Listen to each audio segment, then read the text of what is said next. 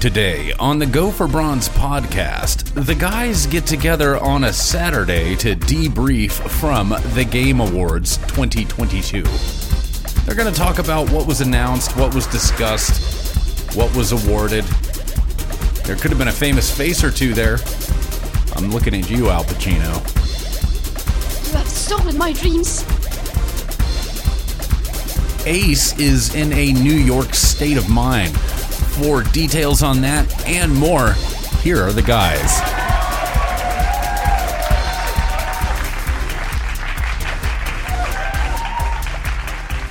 Hello, and welcome to the Go for Bronze podcast. I am Joel, one of your co hosts, and as always, with me is my co host, hetero life partner, Mark Ace Acevedo. Yo, we're here with episode nine. How's it going? Episode 9 on a, it's a rare occurrence. We're recording on a Saturday morning, but that's because, you know, we had to, we had to cover a very special event. The Game Awards happened uh, this Thursday, so it delayed our recording schedule, but we're still here for you every single week. And Mark, what uh, what traveling have you done recently? Yeah, so yeah, the the Game Awards is yeah, it was sick. We got a lot to talk about with that, and then right before, so this is what I'm saying now is going to be related to the traveling. So I just Okay, I just had uh, right before we started recording, somebody knocked at my door, and I went to go get it, and it was a package. And my job had sent me these pint glasses that are like maps of where we live, which is pretty cool. But the travel thing is that my job wants me to go to New York next oh month, shit. uh, the first week of of next month. So I'll be in New York the first the first week, and I'm excited about that. Oh shit, that's fire! Are you like, Yeah. I mean, obviously it's a work trip, but are, are you gonna Yeah. go with with with Liz, or are you I just going by yourself? Liz is interested. Liz is interested if she can go. She's going to try to tag along, but yeah, they That's told me fun. that on Friday, and I was like, oh, that's, that's pretty cool. How many days? I think it's four days. Oh shit, are you going to go during like a weekend, or is it like Monday to Thursday or something like that? I'm not sure yet, so I don't know like the exact itinerary, but I know the days that I'm supposed to be at like the New York office. Oh shit! Could you possibly transfer to New York? Can you move to New York? I could go. Yeah, I could go anywhere. Oh shit! Yeah, it you can doesn't- go everywhere. Yeah, it doesn't matter too much where I am. I, I can be be anywhere, which is cool. That is kind of fire. Yeah, so I'm excited for that. Damn, that's really fucking cool.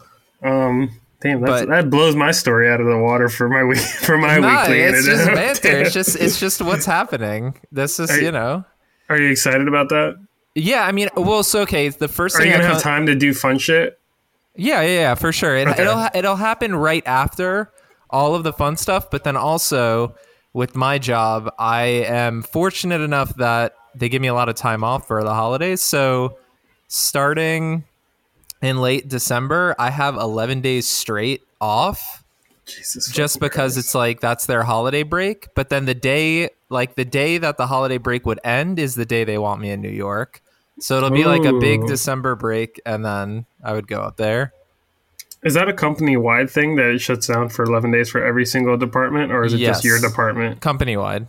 Company wide, they do a holiday break, and then July fourth, it's that first week of July is a summer break. Damn.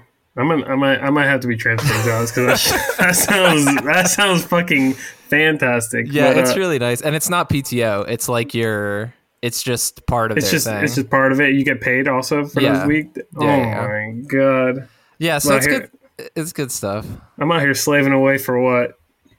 I don't know. You tell me. I mean, you're doing good. We're having a good time. We're having a great time, especially here on a Saturday where I don't have to work it. That's the best time. Yeah. But so it- what's what's going on here with the you're hearing scary anecdotes? What's going on? So, my job, my coworkers, uh, I heard a scary anecdote about PS5 availability. So, uh, what it's it's literally the horror story that everybody pictures, where it's like, oh, this guy was like, oh, I saw a PS5. First of all, rookie mistake. This guy said, oh, I saw a PS5 at Best Buy, Best Buy the other day. I'm gonna go on my lunch break to get it. A, as soon as you see a PS5 in the wild, if you're looking for it, you fucking snag it. This shit's not gonna be there.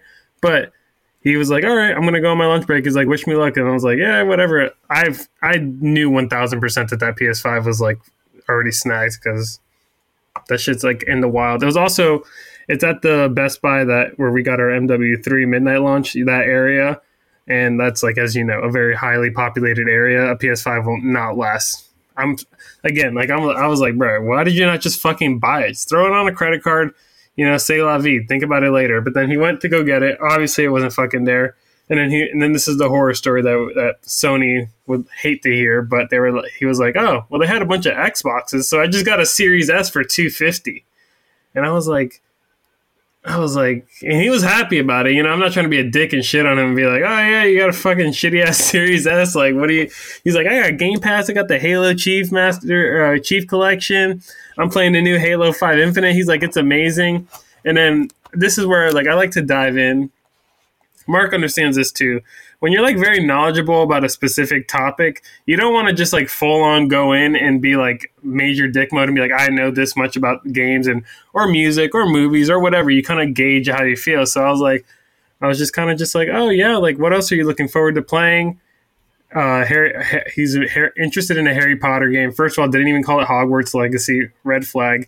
Then another red flag is like, oh, he's like, I'm thinking about getting the deluxe edition. I mean, it's like you know, I get a few cool little add-ons, and then I also get three days early access. And I'm like, oh my god, this is literally like this is why companies do this shit because like fucking the seventy percent do buy these stupid ten dollar upgraded deluxe editions with shitty ass add-ons and three days early access. Like, right, you waited a year or three years for this game. Like, you can't wait three more days.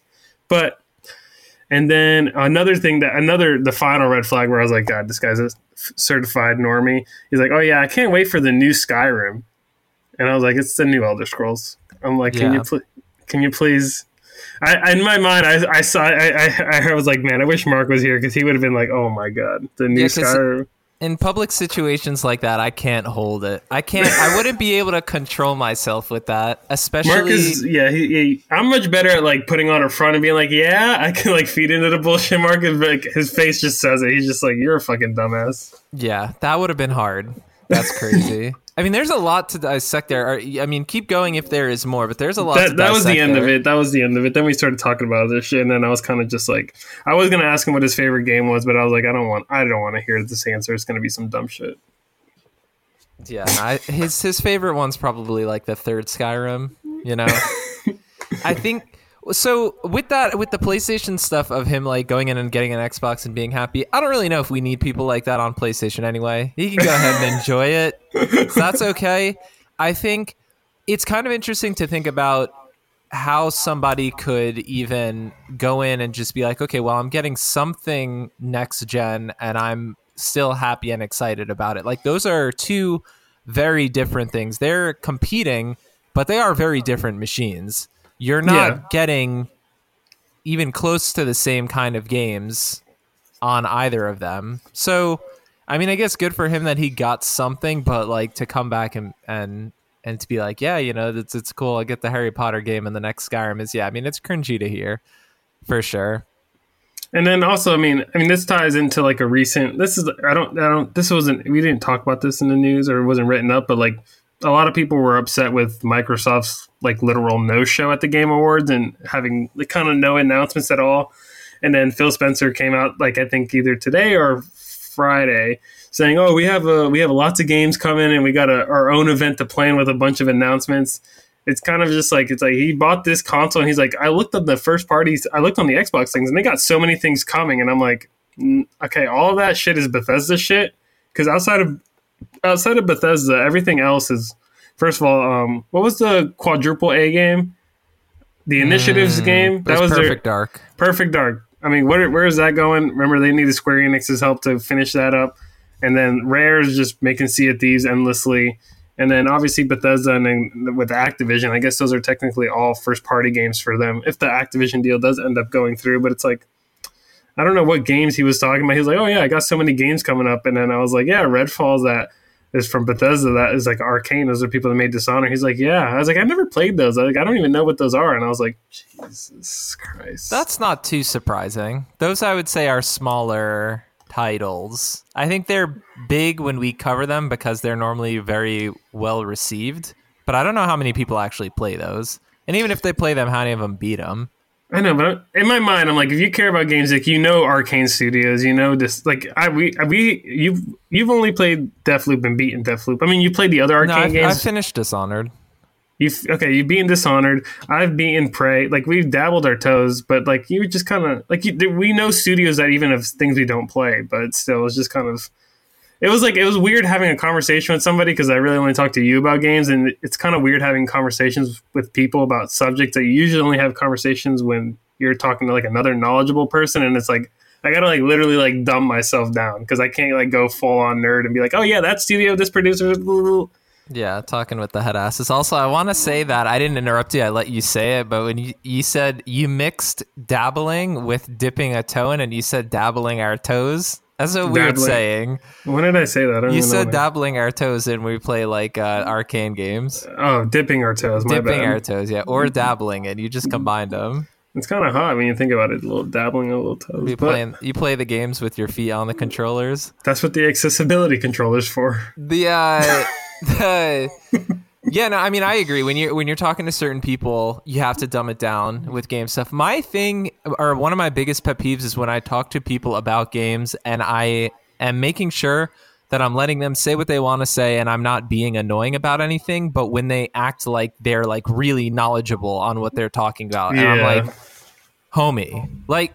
I, the number one thing is just play games. I think is the first thing. If you want to say you know X Y Z about games, I'm going to ask you what have you played, what have you completed. If you tell me that you haven't played anything, then I'm immediately not going to listen that much because it doesn't seem authentic, and a lot of times the information is incorrect anyway. hmm So, yeah, And no, then I also I also mentioned the Dead Space remake, and he was like, "Oh yeah, I never played those either." And I was like, "Bro, this guy's just Well, some people hop in at different points. It's okay to miss out. It's okay to miss out, but yeah, there there are certain things that are just plainly incorrect. Like if you mm-hmm. miss a generation, that's not necessarily their fault. Some people haven't always been into gaming, but to say that you're waiting for like the next Skyrim, yeah, I mean it's it's Elder Scrolls. But then again, that's also us probably enjoying listening to it and being like, I can't wait to tear this to shreds. Yeah." I, I was just listening to it. I was like, "Yeah, yeah, yeah." Keep on saying this. I can't wait to rip you a new one. But uh, yeah. yeah, other others than that, uh, that's that's just kind of just how life's been. How's life been for you this past That's- week? It's been good. I think continuing on with this, it's interesting to see some like I know that everyone is entitled to their own opinion about everything and with games specifically too. But I want to go ahead and segue into what we're playing. Okay. And with this, talking about people having different opinions, I've seen because I was like, so first of all, what I'm talking about is with the Game Awards, they released a Forspoken demo. This demo is on PS5. It's a vertical slice of the game. It is a small section of the open world, and it gives you a couple of objectives to do. And yeah, it's like 30 gigs, but it's not that much of the game. It takes about an hour to complete. What I'm mainly talking about here is while I was playing it, personally, I thought it was so bad that I went to the internet and I was like, let me see, like I, I like everybody else has got to hate this too, right? And that wasn't the case. I saw a lot of people that were like, this is excellent. I will be purchasing this. And I was shocked at that. So I thought it was really bad. I like to hear what what you think, and then I can then I can maybe rattle off some details on the things that I'm like, this is. Uh, How much did you play of it?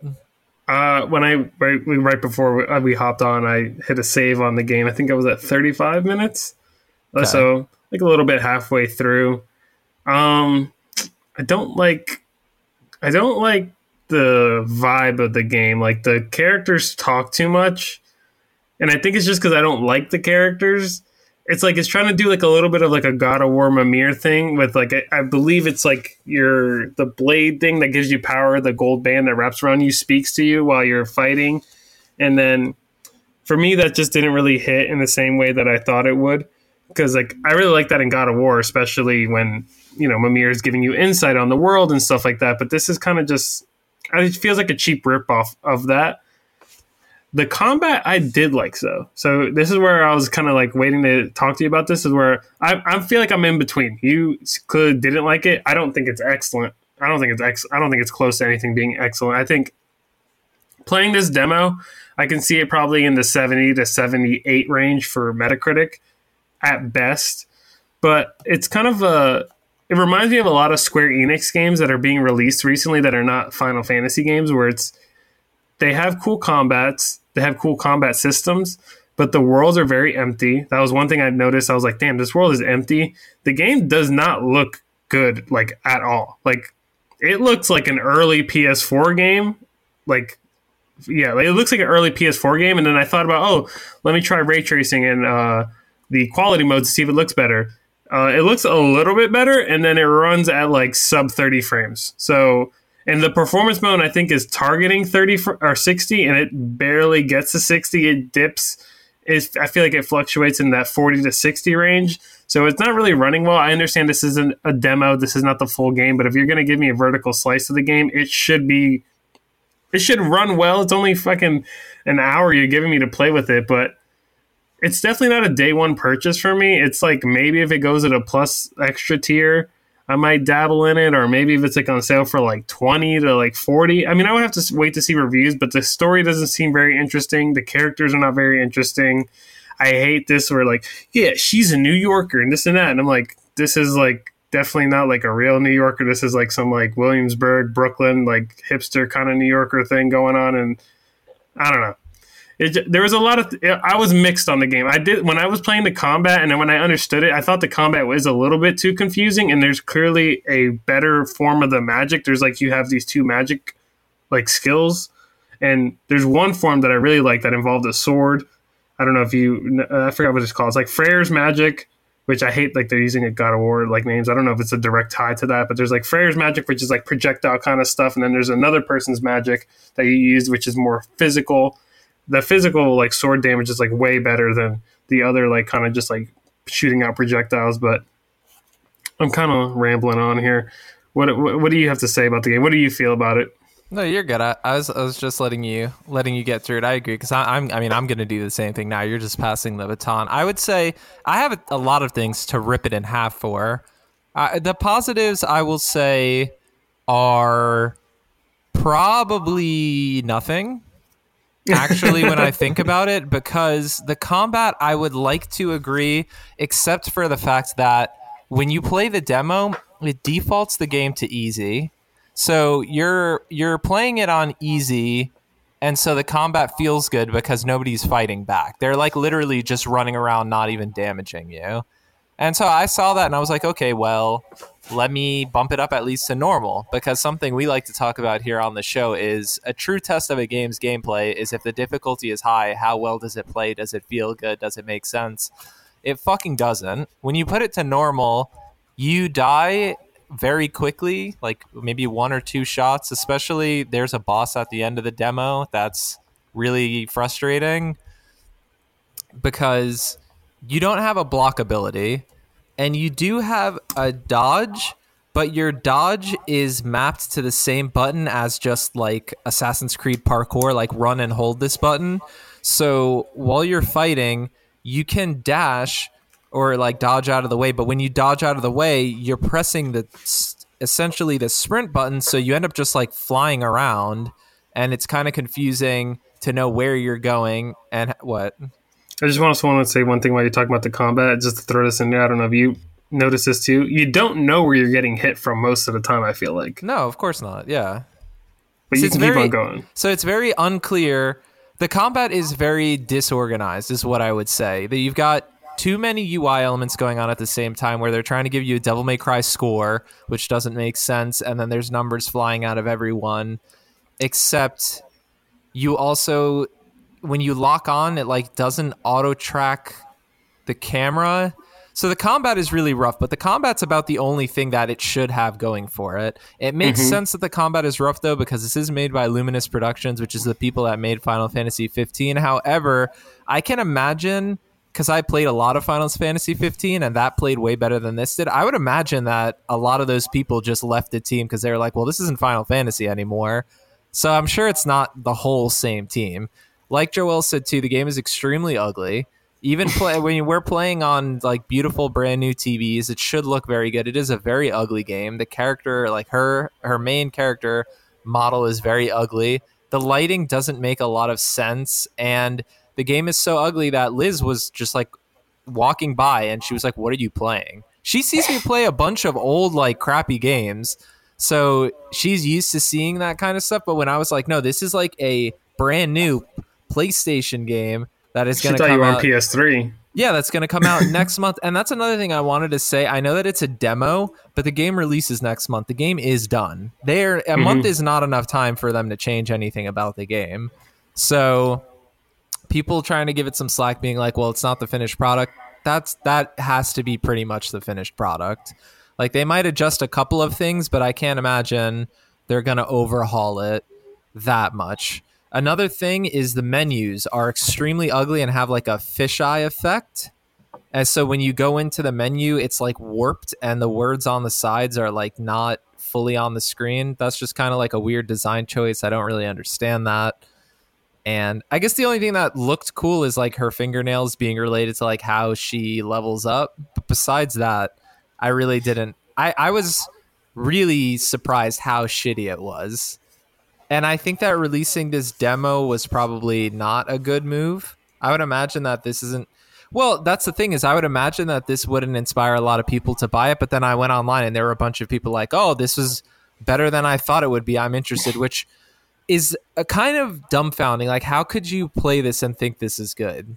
Like, I know there's the there's Yeah. the people have personal tastes, but sometimes I like to take the taste stuff away from games and judge them on objective things. Like from a technical standpoint, what are we looking at here?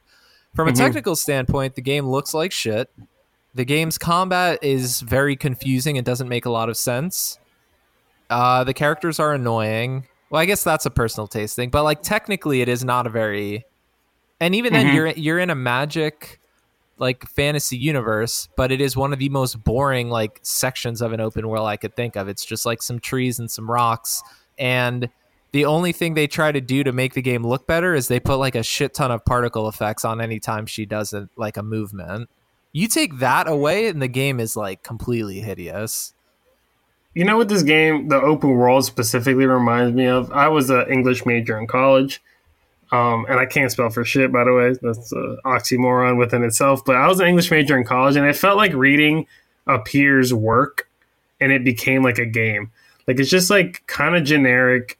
It's kind of like, like you said, it's just boring. Like it's just. I don't know how somebody can look at this game. At first, of all, I don't know how Sony looked at this game. Was like, yeah, we need to have this as an exclusive. Like, I was like, you can give this shit multi-platform. This shit can be on Xbox Game. This is a perfect Game Pass game. This is a perfect subscription game. Like, I don't think that there's like they're charging seventy for this. Like, it's just a lot of bad. A lot of like I'm, and I was always you were always ready. You were ready with the guns out. You you kind of saw this coming that this game was not going to be that great. I always was leaning on the fact I was like, if the combat is good, then I think that will save it. But everything it's just so boring. It looks like a game that's going to take me fifty hours to beat, and I'm going to be like fucking bored as fuck all fifty hours. Yeah, I, I'd say another thing about it, commenting on how you said, like, I wonder what made PlayStation want it. I think I know what made PlayStation want it. However, this is another topic that I'm going to talk about because I'm seeing this more and more, and I think some attention needs to be paid to it. Isn't Amy Hennig responsible for some of the writing? Mm, let me double the check. reason I why can, I say can that that is because that. I think that's a thing, and I think it might just be like, oh, big name attached, we want it. But I'm I know having, Gary Whitta from Rogue One is attached to it. I'm having big problems with big name attached to XYZ games, so that means it must be something. Great example of that is Callisto just coming out.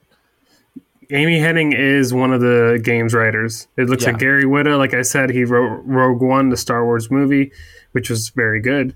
And then Amy Hennig, Allison Rymer, and Todd Stashwick. Yeah, so I think I think Amy Hennig. That's what I remember when this game was first getting announced. Was in the in the press releases, it's kind of like, oh, Amy Hennig's you know new game, and so PlayStation was probably like, okay, well, big name, let's get that. And mm-hmm. so, like I said, we're gonna I, this this is a topic that I will kind of continuously come back to throughout the show because there are numerous stories that are written, and the way they're written again is people putting too much importance on people's past work, and I think it's important to know that that doesn't always mean that it's going to be great. I think the only thing that can really be trusted is when you have a solid team, like say, you know, Sony Santa Monica or Naughty Dog, studios like that, or Insomniac, consistently. When they're like on that hot streak of every game is good. But when there's a break or it's specific people who leave teams and whatever, it's not the same. And I think people need to stop acting like it is the same. So We saw that with Callisto, where it was like, all right, well, it's Glenn Schofield. He made Dead Space, so it's going to be fantastic. It wasn't. And yeah, I'm sure PlayStation was like, oh, Amy Hennig is attached. It's going to be great. No, Yeah. it's not. Yeah, and I also think it kind of take like I think we have to realize more than one person makes a game. There's a lot of other things that go into a game that make it great.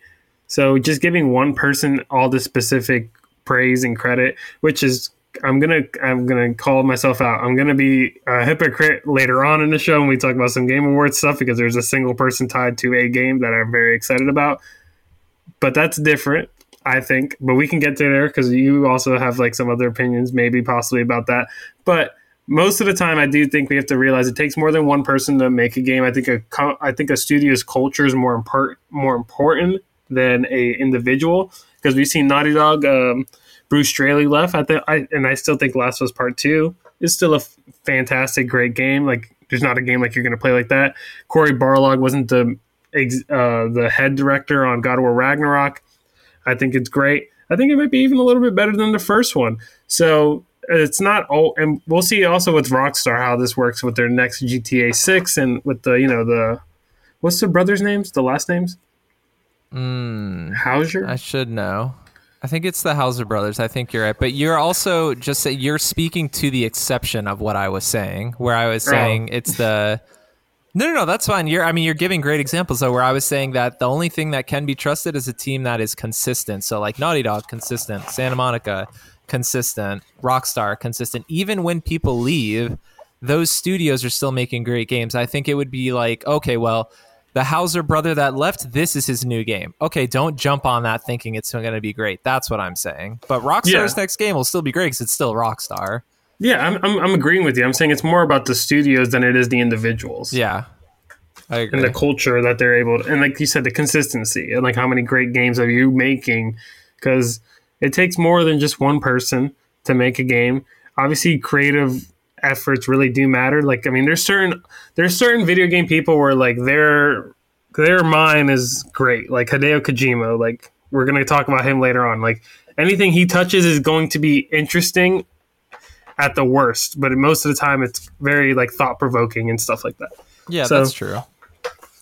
Then- So uh, we can continue talking about what else we've been playing, Mark. Or do you have a, do you have something else to say? No, it's just yeah. We'll we'll return to that. I, I was just gonna say that it does seem like sometimes there are the visionaries where people will follow them and then they continue to do great things. And I'm not saying that it's not possible. I'm just saying that we need to temper our expectations when we see somebody attached to something and then immediately think it's going to be great because that's how you get disappointed.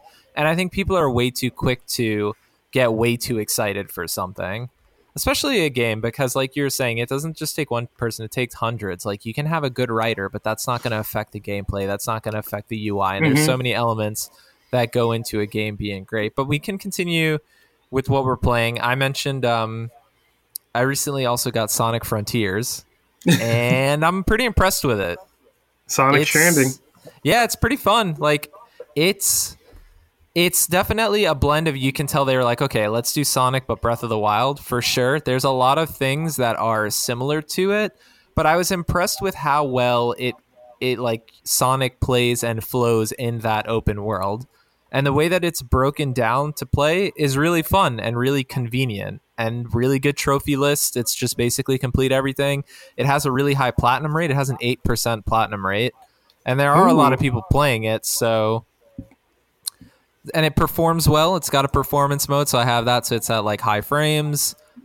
And yeah, I don't know, I'm enjoying it. It's it's the best Sonic game definitely 3D Sonic game in like the past decade. I had to say that because Sonic Mania was fantastic. But yeah, I'm really enjoying it. I think the combat is good. I think his abilities are interesting. The open world is cool. Yeah, I don't know. It's just pretty solid. Like I, I kind of like Sonic, which is, I guess, a, a minority or like a kid's opinion. But I, th- I don't know. It's pretty good. I played it being like this will be okay. I don't think it's that much of a minority.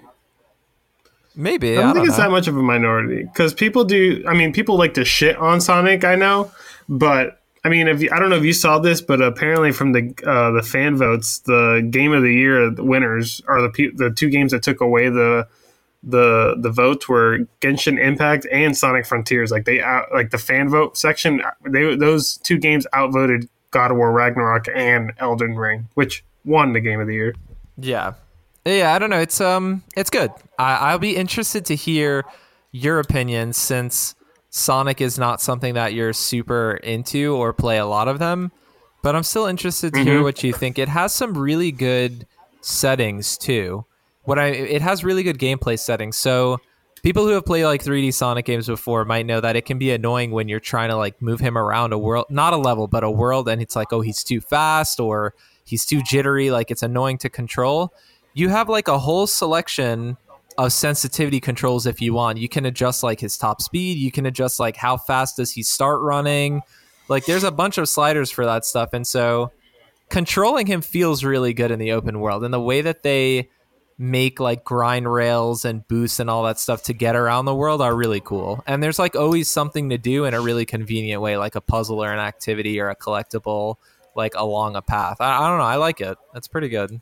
So is it more of like kind of like a sandbox?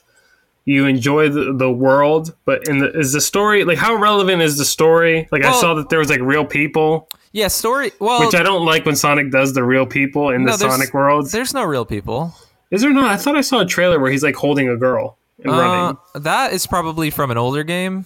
I don't Oh, think okay. there are real people. I mean, I I have only finished the tutorial and I've now opened up the world, so maybe I don't know. But the story seems very whatever in a good way. It seems like oh, you know, small setup, get out there, which I like. So the basis of it is you're on this island called Kronos Island, and there uh, you finish the tutorial and then i guess there are five different islands that each have a titan like a shadow of the colossus kind of colossus and you complete these hyperspace levels which are like a traditional sonic 3d level you complete levels and objectives like uh, puzzles and collectibles and little activities and combat to get gears and stuff to upgrade and like to get emeralds and so you're basically going through these islands, completing the island, getting the emerald, doing the titan, and then like kind of rinse and repeat, but not rinse and repeat as a bad thing, just like that is the flow of the game.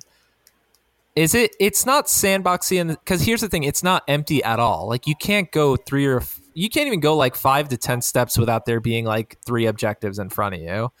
Which Okay. is cool though because like it makes sense if you're going to run fast then you can like do you do just a ton of objectives continuously. I don't know, it's very satisfying to play.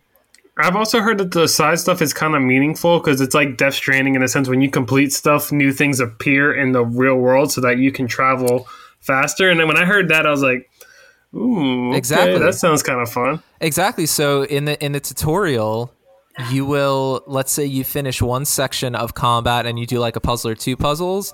Then if you turn around, a bunch of grind rails and boosts and everything have spawned in between where you started.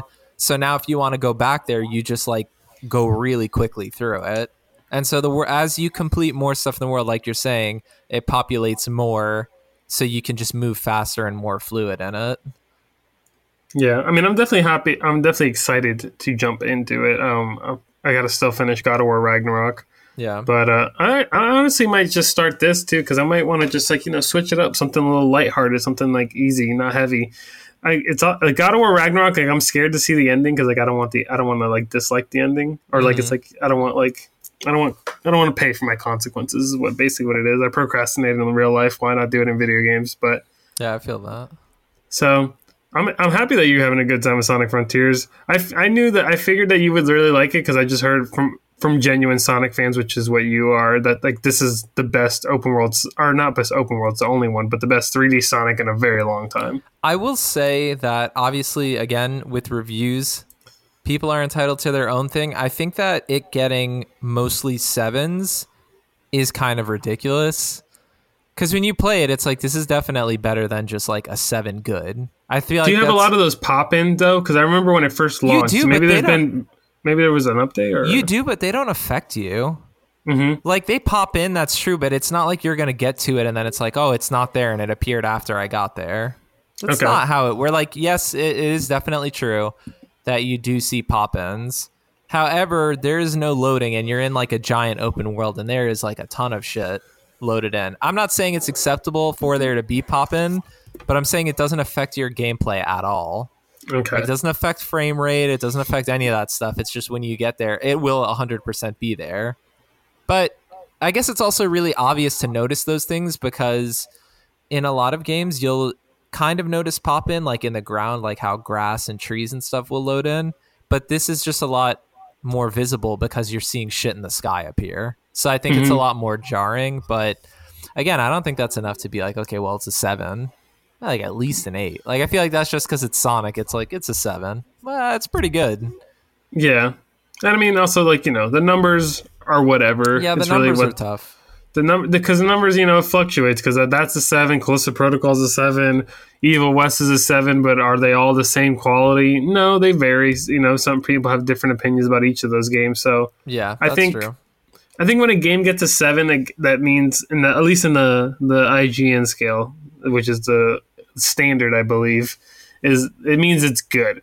And I, and I and I don't think a seven is necessarily a bad thing. Like a game being good is not bad, No, but sometimes people get upset because like I want it to be great. It's an eight. Da, da, da.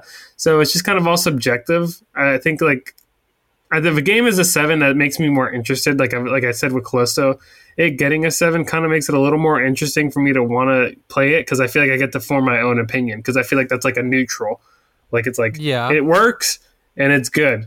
Now whether you fuck with it a lot, it's going to lean more towards being like a eight or a great game, or if you think it's whatever kind of boring and bland, then you're going to lean more towards like oh it's it's an okay game.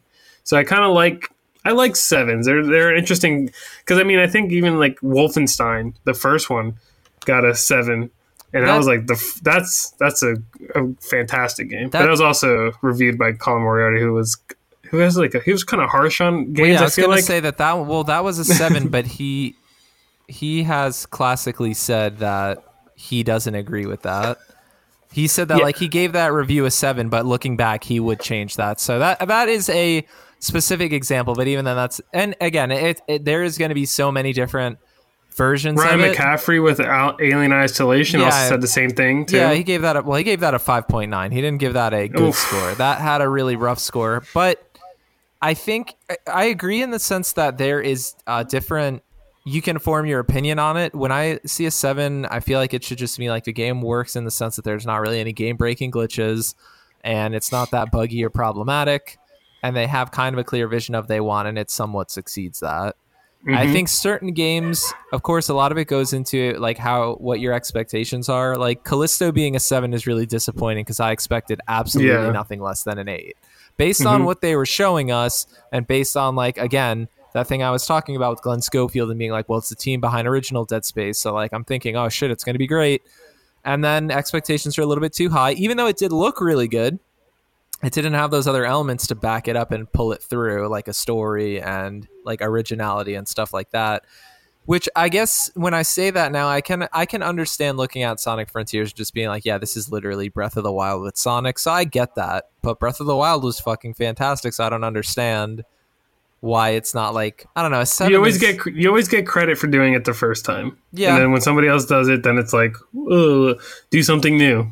Yeah if it's which isn't yeah. it's not bad it's not No. like again sonic frontiers is not a bad game which i think is the best case scenario for it because everybody was ready to like rip it to shreds of course i agree but uh yeah we got, have you played anything else this week you want to talk about any other games you've been playing or you just want to jump into the news uh, i've been playing divine knockout and i've had a lot of Oh, fun yeah. with that how was that Yeah, it's cool. I try, I described it to Joel as Knockout City with like Super Smash.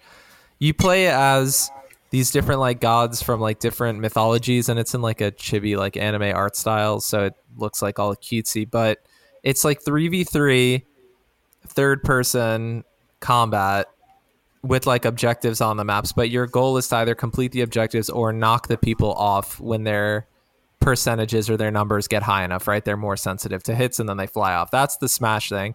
But it feels like Knockout City with like the abilities and the 3D look that it has. And I think it's really fun. I haven't heard anyone talk about it at all. It's I mean, it's just one of those games like it launched on Plus, it's free. I have nothing invested in it, so I'm going into it just blindly and I was like, yeah, it's pretty fun. I'm having a good Yeah. time with it. I mean, I was also really fucking good at it. I haven't lost a single match yet, and I'm always the top player on the team, so that probably helps too. But I thought that was pretty cool. I wanted to give that a shout out. I like it. Yeah, no, that I mean, I would definitely be down to try that. And uh, we can. Everybody in our squad has plus, so they can play it. But yeah, and it also has two v two and other modes. If we so if we wanted, we could just play two v two. Yeah. Uh, uh, th- these fun little side PlayStation Plus classics, as me and Mike Mark like to call them, when it's like just a free, not free, you know, free in quotes game that just kind of hits. Those those those PlayStation Plus classics are always fun every once in a while. Like Fall Guys was that for a little bit. That was we played that for like a, t- a tiny bit. That was fun. Rocket League. I'm trying to think. Was there another PlayStation Plus classic? Because I know Rocket League started the name PlayStation, like started up making us was the like was the game that made us make up that like PlayStation Plus classic thing. But was there another game? I feel like there was another multiplayer game. We I mean, I'm sure. I'm sure there is. I think sometimes we use that in kind of like a, a negative way too, because sometimes there. Sometimes, be yeah. yeah, that will play for like a fucking hour and then never play it again. But Sticks. Sticks is a PlayStation Plus classic, but not in a good way. yeah, sometimes sometimes it happens. It's uh, I don't know. It's fun. It's cool. yeah. Well, that, that's. I'm glad to hear hear that you're enjoying. I like that you're playing a lot more different games too. That's always fun to hear. Because I'm always just playing fucking God of War Ragnarok like a fucking mainstream bitch. But it's just a long game. That's it. And I. I am susceptible to anything multiplayer competitive I like and I enjoy trying because I like competitive stuff, but also because I like I get a lot of even though competitive stuff can be quote unquote stressful, I get a lot of relaxation knowing that it's like, oh, I'm just going in for a 10 minute game or a 5 minute Mhm. game. So Yeah. That's why I'm I'm drawn to these kind of things because I'm like it's lo- it's not long term investment, so I don't get like stressed out that I'm not like oh it's a big task. But yeah, it's it's, it's cool. But the Game Awards we got a lot to talk about. All right, so you let's let's dive into the Geoff Keighley the or the Game Awards, not Game Awards, the Game Awards. So the Game Awards 2022. The way that we're gonna do this is at first I'm gonna just rattle off the winners, not for every single thing, right? Uh, So I left off like esports stuff like that because I don't really have anything to say. I don't really know a lot of those people, but I'm gonna list off these awards. And then if we want to discuss them, we can. And then after that, in proper news fashion, we'll get into individual announcements and stories and whatnot. Sounds good. So I'm just going to rattle this list off, and then if we want, we can go back into it. All right. So best adaptation is Arcane League of Legends. Player's Choice Award for Game of the Year was Genshin Impact. Most anticipated game of next year is Legend of Zelda Tears of the Kingdom. Best multiplayer game Splatoon 3. Best sim strategy game Mario plus Rabbids Sparks of Hope, which when they were doing that, Joel called out three ones in a row that he was like, it's going to be this, it's going to be this, it's going to be this. And he got them all right. So props to him on that. Uh, best sports and racing game Gran Turismo 7. Best family game Kirby and the Forgotten Land, which I don't think it's multiplayer, but okay. But I guess that doesn't mean multiplayer, right? It just means like kid friendly. Family Family Game, as I told Jaden beforehand, my younger brother. Family Game is the Game Awards award section where they're like, we got to give Nintendo an award, so we're gonna make the Family Game Award, and that always goes to an, a Nintendo game. I think it's never not been an, a Nintendo game, yeah, okay. so that's, what I view it as. That's fair for sure. So best fighting game, MultiVersus, best action game, Bayonetta 3, best VR AR game, Moss Book 2, best mobile game, Marvel Snap, games for impact, As Dusk Falls, and then now instead of breaking it up by just single awards, I have a couple of games that have won multiple awards. So Final Fantasy 14 won best ongoing game and best community support. Fucking Stray won best indie game and best Clean game- house. Best debut indie game. God of War Ragnarok won Best Action Adventure Game, Innovation and Accessibility, Best Performance, Audio Design, Score and Music, and Best Narrative. Elden Ring won Game of the Year, Best Game Direction, Art Direction, and Best RPG. Uh, with what I said, I will just start off by saying obviously, you heard me talk about Stray. I played it, platinumed it. It was a great game. I would give it probably an 8 something, right? 80 something. This is not something that should be winning any awards. That's definitely just like a by the numbers, like it took the internet by storm for some fucking reason. Stray is definitely Stray is like the the equivalent of a music industry plant type of game. It had a lot of hype behind it going in. It has it maintained the hype. I remember when it first came out, it was the number one trending thing on Twitter. It was just there's something there is something about Stray that is very captivating to I guess non gamers because it is a very simple game. You just press X and just you know meow all around, and it is it is a cute game. I didn't finish it because this the story kind of goes and it's, it's weird too because it's a main it is a mainstream darling, but the story goes kind of like in a weirder place than I thought it was going to be. I thought it was going to be a very simple game about you know trying to reunite with my cat family, and then it goes this whole other thing, which kind of turned me off to the game. I was like, I don't give a fuck about like saving the world as a cat. It also doesn't get resolved in any meaningful way. And, and, not that again, not that like you were saying, I was going into it expecting like, oh yeah, you know, reunite with the kitties, what up, where y'all at? But when you get through it, it opens up in ways that doesn't really make sense. But obviously, it's a game, so you're willing to kind of go with it. But still, when you're doing it, you're like, okay, so this means like, does the cat understand like, like words? English? Like, does it? Or no, yeah. How does a cat know the the the language yeah. that they're speaking and then translates it into English? Well, that's the thing, right? He, the cat has like a device that translates what they're saying, but even then, that would assume that like the cat can read and under. But anyway, so you do that, and then yeah, the story kind of opens up and tries to allude to something bigger, and it made me think of games like Inside and stuff where they're trying to give you some kind of bigger story, but Eh, not like inside. They didn't it doesn't feel like they knew where they were going with it. And then when it ends too you're just like okay what? I don't why why did i really do that? You don't even get reunited with your cats. Spoiler. That's that's very disappointing because that was i do think though the opening scene of stray fucking perfect. Well, i almost a, cried. it's a pretty when game. You, yeah when you like leave the cat family it was very emotional you know? I, for me. I, yeah. Maybe you don't maybe you don't care Maybe I you're don't. just a heartless motherfucker. Well, because you're the, like I don't care about cats. The way that and I don't care about cats like that either. But but the way that it happens, I'm just like, so you're just a trash cat. Like you couldn't make the jump. That means you're not, a trash cat. That is what happens. Things happen. Okay, it's just things happen. I guess things happen. But anyway, uh, Stray, yeah, great game. But I I am very butthurt because my game of the year, Sifu, didn't win anything even though oh, it, didn't win a, a, single award. A single award, even though it was in a lot of categories. And so I understand that, you know, it's not just me and the world doesn't revolve around me, but to think that a game like Sifu exists and didn't get a single award and got beat by like Stray, that's one of those things where I think about objectively on a technicality, like how can you play both of these games and not understand how much more impressive it is to make the story and the combat systems and the originality that Sifu has.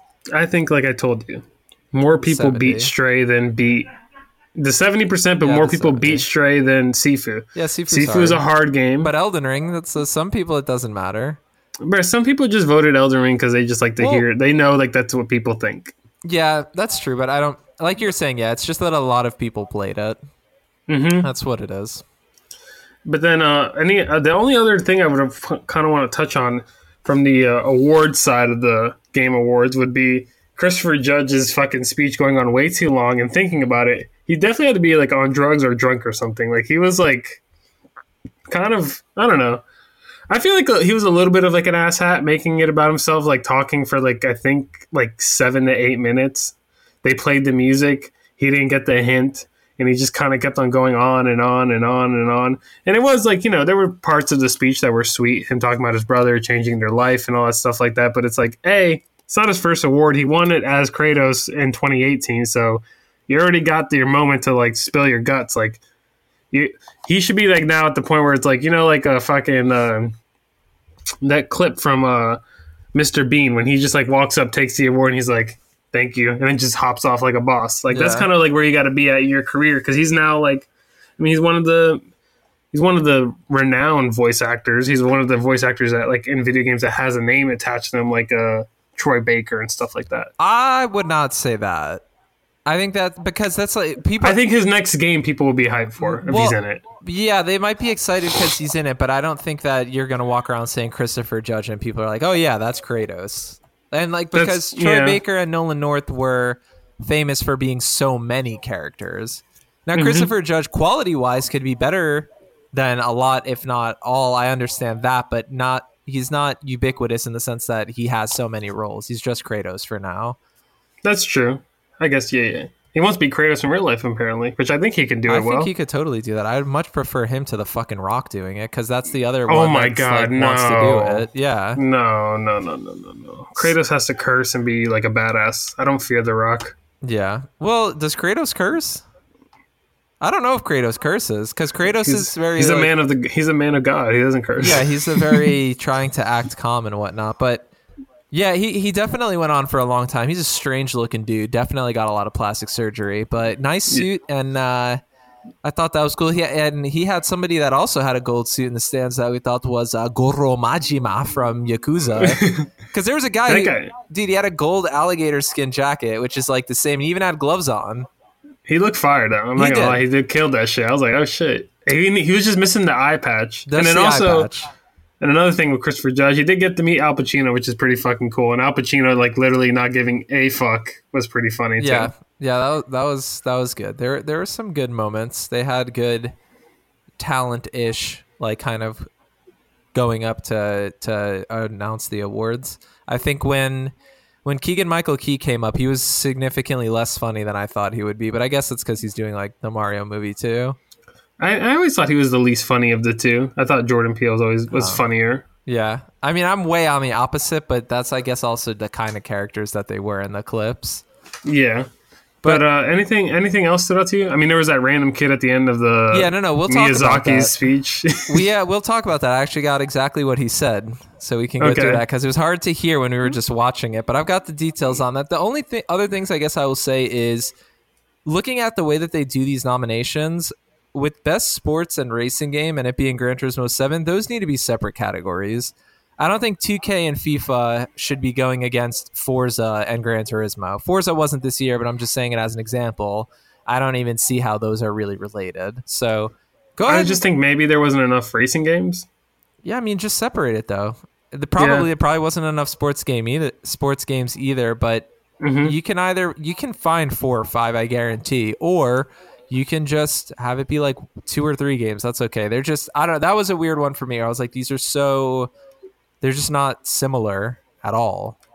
Definitely. And then also one thing I just want to get off is uh this is definitely the best game awards I've ever seen out of like every single one. You For have, like, this- I think for an I think for overall, like I don't think the ads were not there were the ads weren't like too cheesy. There wasn't like the the, the Doritos Pope.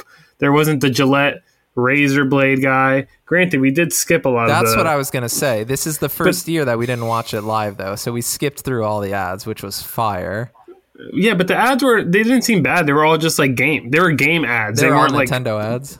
they were all Nintendo ads, but there wasn't like obnoxious product placement. There, and there was enough. I mean, there's part, you got to pay the bill, so there's going to be a little bit of product placement throughout the show. But I thought it was done the most tastefully, and the announcements were the best. And I mean, the re- award results are like probably the least important thing for me when it comes to the game awards. Like, obviously, you know, I wish God of War Ragnarok would have won, but like, do I give a fuck that Elden Ring won? I mean, congratulations, Elden Ring. I mean, it's it's knew. not. Everyone We also knew. knew. that is Yeah. the game of the year. Like even playing it and not finishing it, you know, like all right, this is the game of the year. That's fine.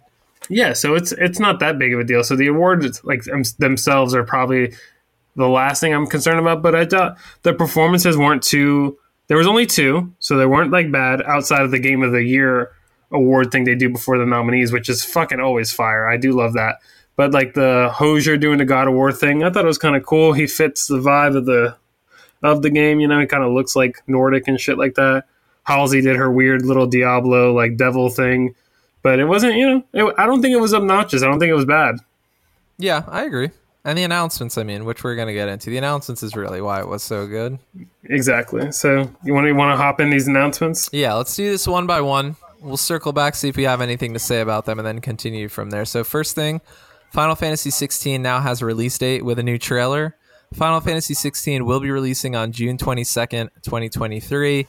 And there is an asterisk that was at the bottom of that screen, which I'll add in here, that it said it will only be on PlayStation 5 until 12 31 23. So it's not saying it will come to PC at that date. It's just saying its exclusivity is to that. But we know with Final Fantasy VII, kind of terms and conditions have changed. So just throwing that out there too. That when you're watching these things and you see that release date, make sure you look at the bottom of the screen because the same thing was on Silent Hill 2. So they make sure Mhm. that they don't have it in big letters, but just be on the lookout. So yeah, Final Fantasy 16 in summer. We kind of knew this. I don't know if you have anything else to say. They, I think this was kind of talked about in an interview prior to Game Awards.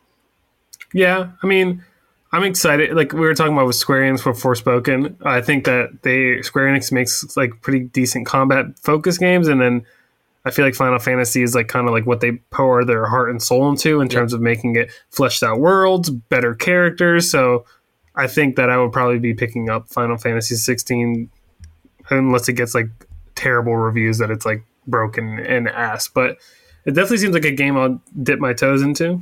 Used it used it correctly. Coming from Creative Business Unit 3, Terrible name. worst Terrible development studio team name. name. but yeah, that'll But be yeah. cool. That looks good. They showed the gameplay trailer showed a lot of these summons, and the summons look really cool. Yeah, and I do like that all the summons carry over from all the Final Fantasy games. It's kind of like the only one connective tissue between them. So that's that's always a cool thing to see. Yeah, I agree. All right, so let's go. Do you have anything else on that one? No, I mean Final Fantasy 16 is kind of like a uh, in terms of my excitement on level one to ten. I'm kind of like at like a six and a half, seven. Like I'll play it. Not too excited about it. Not the biggest Final Fantasy guy. Yeah, I feel that. And then, yeah, there's going to be a lot of these that's like one or two lines, just quick info. So some of them don't need to be broken down. Some of them will definitely be broken down. But so moving on to this next one here from Software has revealed that they're doing Armored Core 6. It's called Fires of Rubicon. And Armored Core 6 will be releasing in 2023. It was kind of just given a year and it was a cinematic trailer. I thought it looked cool. I haven't played the Armored Core previous games, but while we were watching and Joel were just saying that it's kind of impressive. If it does hit a 2023 release window, then they are like really pumping them out. But I know that they like make their games kind of simultaneously. Uh, that has to be it because there's no way that like they started making this game in fucking February when Elden Ring was done. But it's still very impressive, like the efficiency that From Software is like working at right now, just pumping out. And not only like they're just pumping out games, they're pumping out like quality games. Like all of their games are well regarded, and you know, I'm excited to see what they do with Armor Core. Um, I hope it's more casual or more action oriented than the Souls games. I doubt that it will be, but that'd be fun if it was more like you know accessible for me and my uh, my gaming abilities.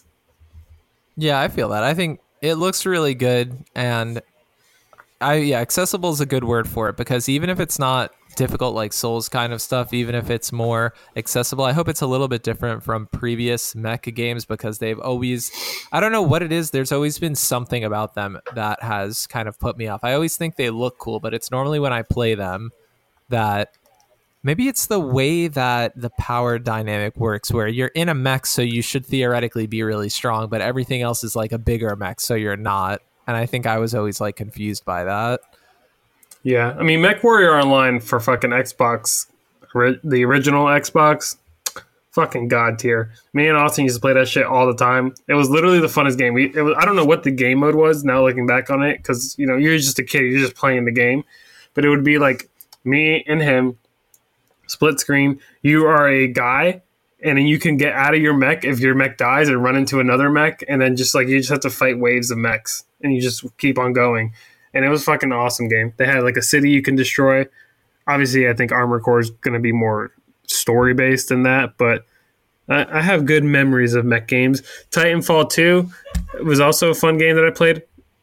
And it has mechs, technically, right? it does have mechs i would say that i i would think of titanfall as an exception because you're really a person who can get into mechs i think i could be wrong but i think armored core is like you're you're like mostly a robot not even necessarily a person controlling it so then that's where, yeah, I like the mechs. Where, I like the games where you are a person, you can leave your mech suit, and then there's like a vulnerability That's aspect cool. of it. That's what that's what makes mech games cool. If you're just a robot, then yeah, it kind of loses its luster because at the end of the day, you're just a bigger human because you can't be like invincible. Yeah, that's true. Yeah, that's true. So we'll see. I want to say too when I see and we'll hear a lot of release dates and windows and stuff, but I I wonder what the percentage here is of games that are actually going to hit what they say. I'm going to guess around 50% are going to be delayed or We'll not see. so you, say. so why don't we do this? Final Fantasy. You think it's hitting? Yeah, Final Fantasy is hitting. Final Fantasy's hitting for sure. for sure. Armor Core? Armored is not hitting 23.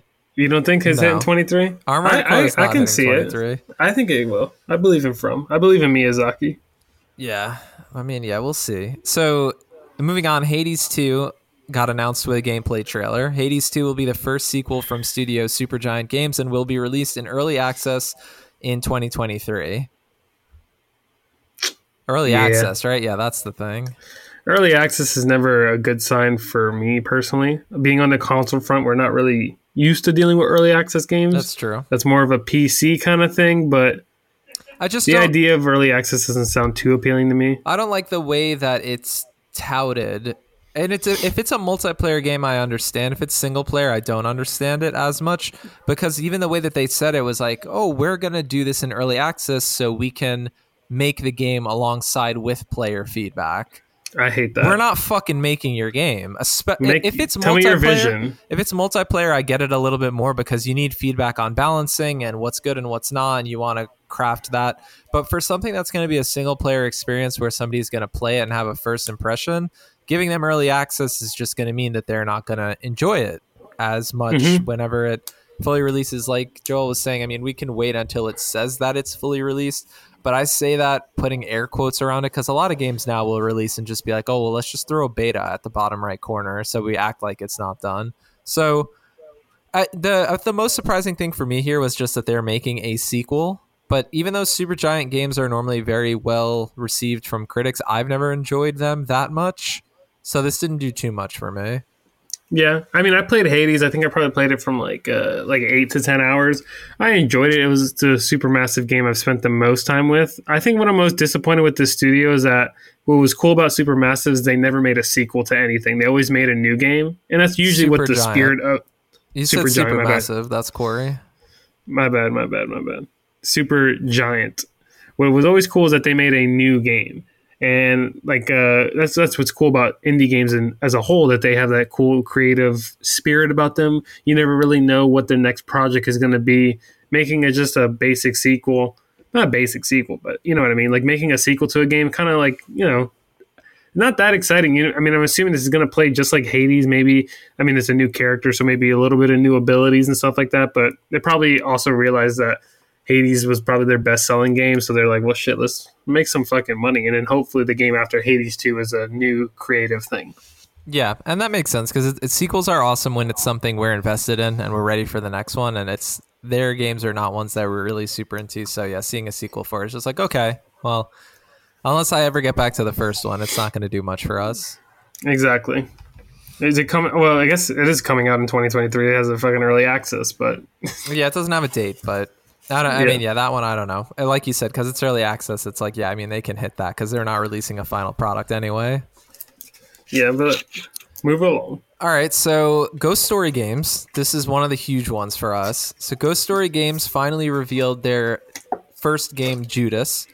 Judas comes from Ken Levine, the creator of BioShock, and will be a narrative-driven first-person shooter set in space.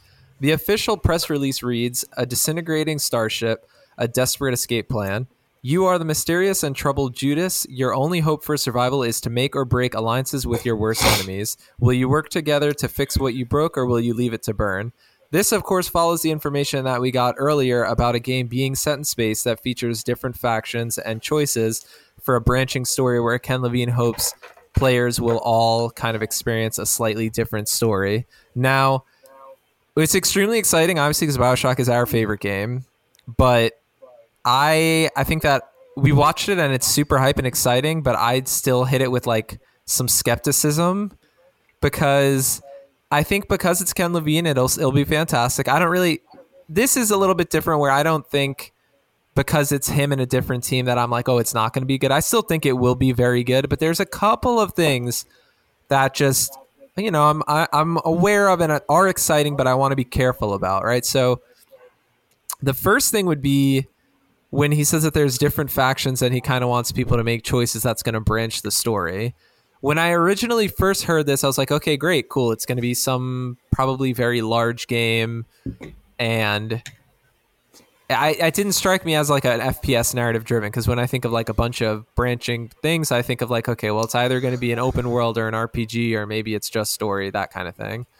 The reason why I bring this up is because let's not forget that the original vision of Bioshock Infinite was you would decide which faction you wanted to go with, and that would create the levels and the story moving forward.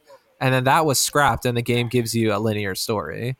Now, Mhm. Bioshock Infinite was amazing, fucking absolutely fantastic. I'm not saying it wasn't so good, but I'm saying that he has said this about a game before where there are factions and he wants choices made, but then Infinite was famous for if you go back and look at really early videos of the levels, they're very different because they couldn't really find a way to do that successfully, so they cut that and made it more linear. Mm-hmm. I bring that up with this too because I, I was kind of surprised like how similar it looks to Bioshock. Not at all in style, but like it's first person and you have powers. And so like I was like, oh, you know, that's sick. But it it felt close to that. But then, you know, there's the little weird thing too that like if you know about Bioshock's whole story, I'm like, is this connected or is this not connected? It's not the same studio, and there is a Bioshock 4 supposedly being in development, but this is also still under Take Two. So I don't know. It's weird. I've been rambling a little bit. I am very excited. I think it looks fantastic. I want to hear what what you have to say about it. I am completely hyped and completely bought in. Will it bite me in the ass? We'll find out when it comes out. Well- but I'm fucking. I think this game is going to be like a fantastic game. I do too. I I think I have skepticism, but like I think it's like I have skepticism only because it's something related to like something that's so important to us. But like it mm-hmm. looks it looks phenomenal. and also, I do want to preface this. I I am a little biased because I just literally like Bioshock, like Mark said, is our favorite is our favorite game. Like it's it's it's the game that like made me be like, oh, like I'm gonna play video games like for the rest of my life. It's also the game that like when we think about game, like man, am I really ever gonna play anything as good as like our favorite game? And I mean, you know, we play games that you know sometimes touch on that. Death Stranding, which is also we're to talk about later on in the show, kind of reaches those heights too. Red Dead Redemption Two. There's other games that sometimes touch that, but it's Bioshock has always been my number one, clear number one. Never ever faltered in that.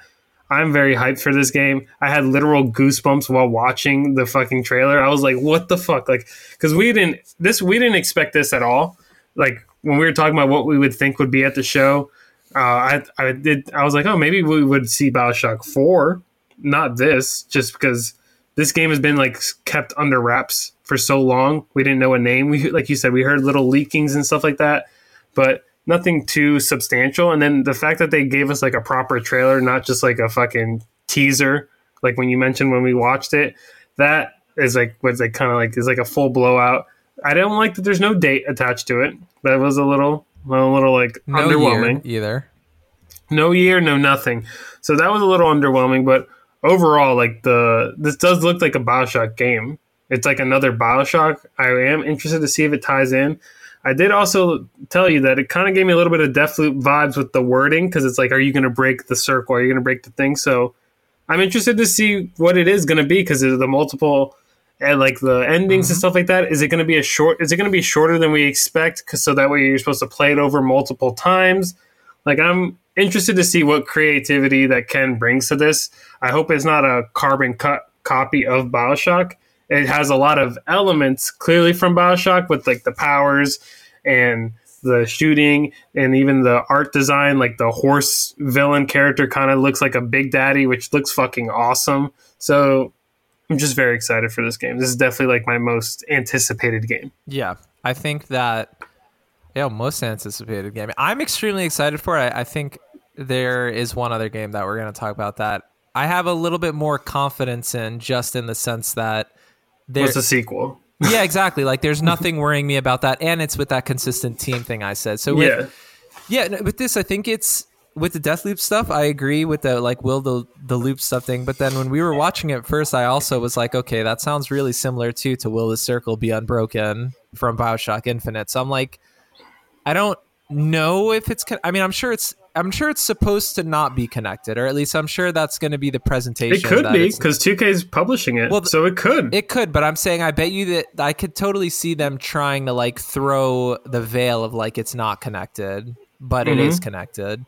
And so like you're saying there are definitely some similarities with BioShock like it's first person, you have the powers, but it's not just those things, it's other stuff that's in the environment too where you see there's like turrets and mechanical stuff that you can probably control. You have automaton type of characters, like you were saying, with like the horse type of character, and you're going to meet different people in this world that are going to affect it and choices and stuff. So, I mean, that's a that is a tried and true formula for those first three Bioshock games were fantastic. I think that it has been a long time since those games, and so the only thing that I think kind of has to be updated is the gameplay. That's it.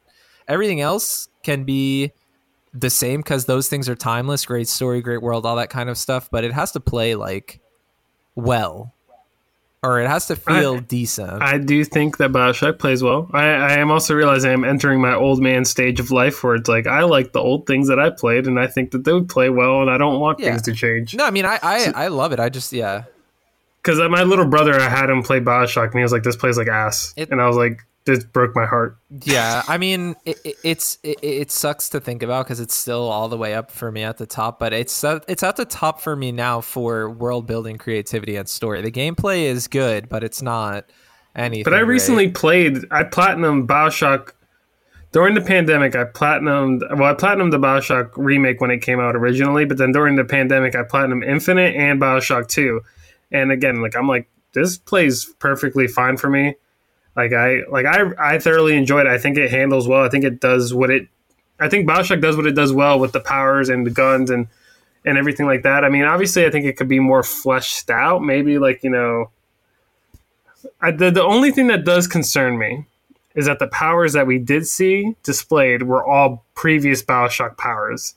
And I would want them to be new and different. Obviously, you're going to have your fireball. Obviously, you're going to have the electric power. But I, outside of that, I don't want too many similar things. I would like new powers. yeah, So that's the only thing that could be a little concerning. Yeah, that's fair. That's where that like that that kind of notion that you're that you're talking about is is where all of my skepticism comes from. Where I'm like, I know it will be fantastic, but I want to make sure that I'm tempering my expectations because there are a lot of things that are not like, oh, that's kind of like Bioshock. You're like, that is. It's just we're in space, which is fantastic. But let's be careful about it because, yeah, like you're saying, you see electricity and you see fire, and the weapons you see a pistol and you see a crossbow. And then the late and the enemy that you're fighting has a wrench, which is very famous from Bioshock One. I don't know if you picked up Oh, on that. Is it a wrench or a hammer? Because a hammer is supposed to be like important in this because the main girl has a hammer and that was like the logo. No, the enemy that you fought had a wrench. I don't know if that's like Ken Levine being like, "I'm fighting Bioshock personally," Gotcha. the new one. Yeah, But maybe. but yeah, so there's I mean there's a lot of similarities to it. I would like to hear Ken speak on it more and get more. Uh, I would want to and don't want to at the same time. Like I'd rather go in like just blind play it, but I would like to hear a little bit. I want to hear how it differentiates itself from Bioshock from him. I agree. I think that I would like to imagine it's going to be something creative, different, and groundbreaking, but my expectation is it will be like the most solid 10 to 12 hour FPS standard story that we're going to get. I think it's going to feel like a game from like early 2010s, but it'll be like fantastic. That's even the sense I got watching the trailer.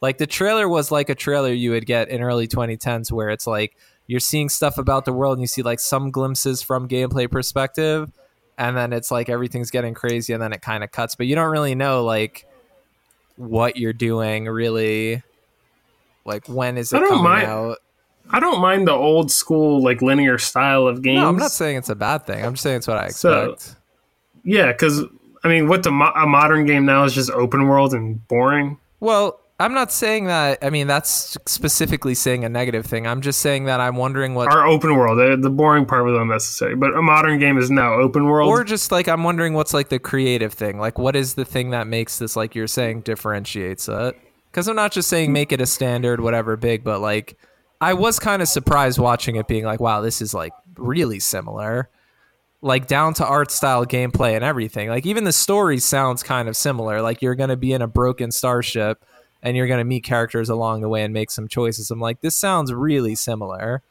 Space and underwater kind of have similar vibes. So yeah, but we're gonna see. I mean, it'll be great. It'll be great. it's gonna be something. It's gonna be It's gonna something. be. It's gonna. I mean, it's. It, when I mean, this is a game when it drops. Like this is a game that will definitely get spoiled. So you definitely take your days off of work and make sure you beat it. Only if it gets game, a 10. We've talked about this. Only if it gets a 10. Callisto's not getting spoiled for anyone.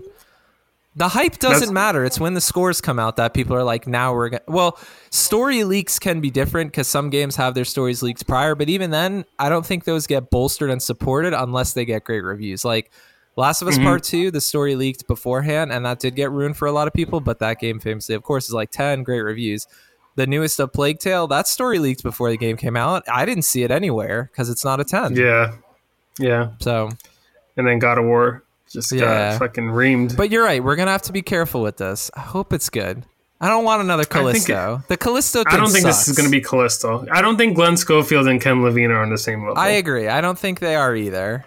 So I'm so I'm not I'm not worried about that aspect. I understand what you're saying, where it's like people leave and then they make something that's similar to what they were famous for, and it just not come out just the same way. But I do think I think Ken Levine has spent enough time and away from games that like hopefully he has a like you know he comes at it like this is his first game like that like you know that you always got to try like it's your first time you know like bands when they like stop making music for a minute and they want to make a new album and it's like we gotta have the same energy like we did on our debut and i think that he's gonna come at judas with that same energy that when he made bioshock 1 i don't now granted do i think this is gonna be better do i think this is gonna be better than bioshock the original? Probably not because that's a that's a great amazing all-time classic game plus nostalgia. I don't think that anything really can top that because it's like it's been clouded for me But I mean, let's also pay attention to the. And I know we're going to talk about Bioshock a lot, but y'all are going to have to enjoy it. you're gonna have to deal with because it yeah. I agree with everything that you said, but to add to it too, Bioshock did have a very unique creative essence to it. There weren't That's a lot true. of games at the time, or even since then, that were able to do first person shooting, guns in one hand, powers in the other hand, but it feels balanced, feels correct, is very interesting, Give me two seconds. You can keep on talking, but I gotta unlock my door. and can create the the world that it has. So I I think that the the creative nature of it is important to make sure that well, I think what I'm trying to rant on here is let me let me take this back a second. When I think about Ken Levine's past, right, he's famous for System Shock 2, which is excellent, and then he goes on and he does BioShock, also excellent. But when you think about System Shock 2 BioShock, there is a big jump there. Like it is still, you know, I mean the name Shock is in them, but they're not very similar. System Shock is a lot more simu like a lot more sim, picking up like every item around and Computer RPG, Yeah. like one of those hardcore kind of games. Exactly. So it is a very different. My thing seeing this is just that so far it does look very similar in the main gameplay beats, which can still be excellent, but it's not going to be groundbreaking if it's not like a shift of some kind. And Ken Levine is not Glenn Schofield. Ken Levine is better, but Glenn Schofield totally did just pull like a well, I had a greatest hit, so here's this, and I'm really hoping that this that's not the case for this. But Yeah, we're gonna see. I'm like I'm super excited at the moment, but I was super excited for Callisto too, so I want to be careful. but yeah, but I think even like Hideo, like he did it with Death Stranding. Like he left, But he makes Konami. a new game. Death Stranding is way different than Metal Gear Solid. Like the way it plays, that's what I'm saying. There's a huge shift there. Yeah, Like he broke ground I- when he did Metal Gear, and then he did all the Metal Gears, right? And then he does Death Stranding. Death Stranding is way different. But he was also somebody who was consistently releasing. Ken Levine's been gone for a full decade. that's the biggest thing that this game can suffer from is feeling old. Mm-hmm. But I don't think it's going to affect me because I'm also old now.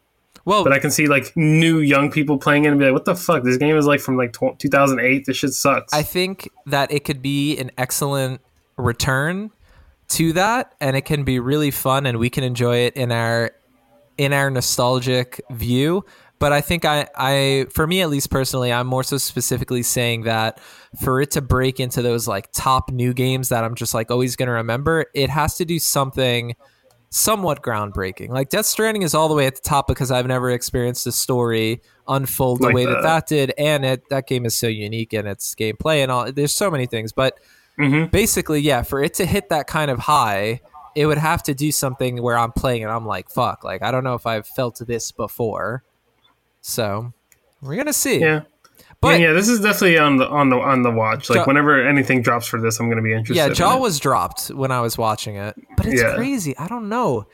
Cause even now I'm thinking about it. I'm like, when you see Judas like in the mirror, like she's hurt and all that. I'm like, Elizabeth, you, do the same thing as Elizabeth. Yeah. I don't know. That's where I'm like, is it related? We're gonna find out because I'm like, it can be, and that could be a good explanation for it. Like if Judas is like a You know, like a different version of Elizabeth. could be. So yeah. I mean, you got the don't know. hammer, you got the wrench, you got will the circle be unbroken, you got, you know, it's a lot of stuff that add up. But we're gonna see. I think everybody while playing this game is going to be looking for those Bioshock connections. So yeah, that's true. I'm not necessarily hoping that that. I hope that it's separate. I hope it's don't- separate too. I want to be surprised. Like I want it to be not what I expect it to be. Exactly. Which, And I think I think it will because I don't even know what I'm expecting from it. yeah, I, I I think, I think I didn't know what I was expecting from it, and now I'm going into it thinking it will be like it's ba- like to me. I'm like this is the next Bioshock essentially, mm-hmm. unless Yeah. we play it and it is, it's structurally very different or the story is very different.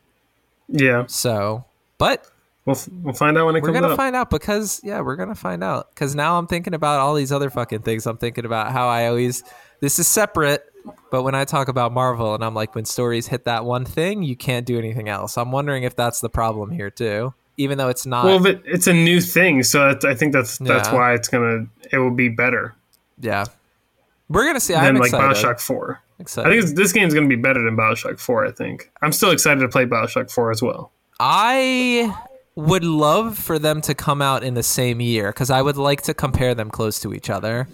Yeah, because what I've heard or what we've heard about the setting of Bioshock 4, that setting sounds a little bit more interesting than the setting of this to me.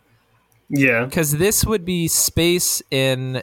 It seems like again, I know this is not a Bioshock game, but it's it, this is would be in space at. It doesn't seem like there's any discernible year or like decade from the trailer, but the rumors we've heard of Bioshock 4 is like a 60s inspired, like Arctic frozen over town. yeah. So we're gonna see. We'll find out soon We'll find out. But let's get into the next Which is gonna game be- that was amazing. There's gonna be just as fucking long of a discussion, so buckle up. yeah, So Death Stranding 2 has also been announced with a nice, lengthy in-game cinematic trailer. Death Stranding 2 will continue the story of the first, following Sam Porter Bridges and Fragile. The trailer also features Lou and Troy Baker, who appear to who Troy Baker appears to be a new character, or at least a new version of a returning character. It's kind of undecided, but you know it's him.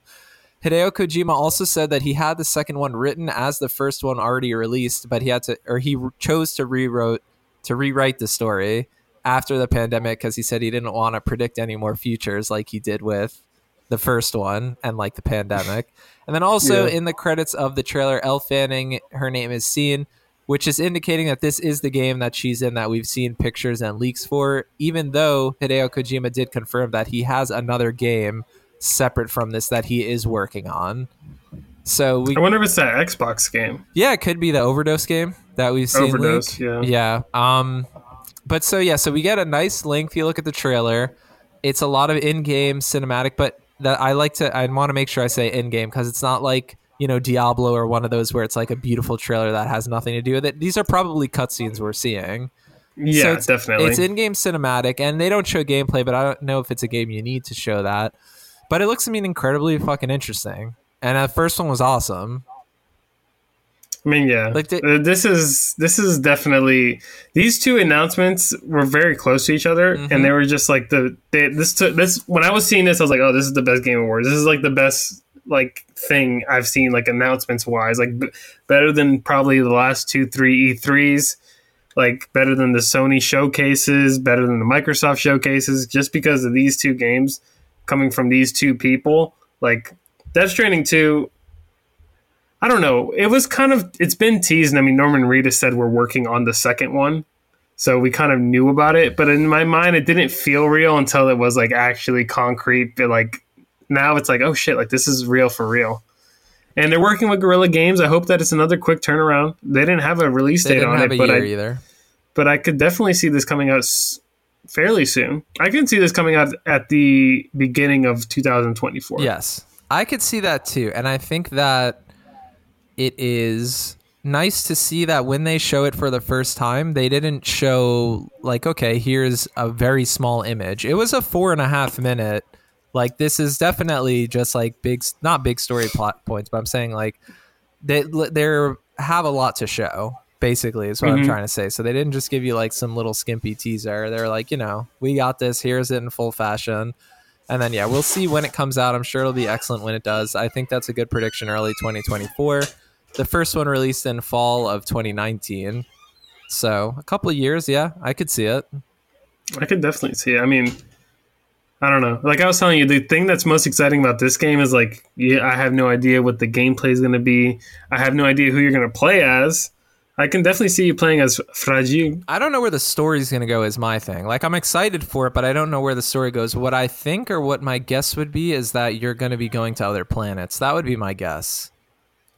because it says should we have connected so i feel like the connecting everybody is going to obviously backfire and i wonder what that i wonder what the story is Yeah. i would also wonder what the original story was and i also wonder if he actually did rewrite it because kojima's i feel like that's a pretentious kojima thing the only thing only that he can say that can come off like not like as a total douche being like oh i had to rewrite it because i'm tired of predicting futures Yeah. but I wonder how different it was from his original vision.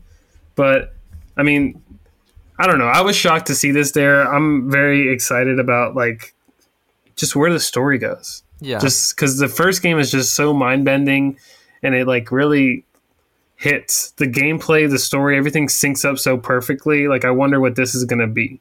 Yeah, it definitely ends in a way where you don't necessarily need a second one, but yeah, w- wondering where it's going to go. I mean, the things that make me think it'll be other planets is that it's no longer bridges, it's a drawbridge. And then mm-hmm. also Fragile gets like is asking him if he wants to join her crew, but it's a ship that flies, which makes me think that they probably go to other planets.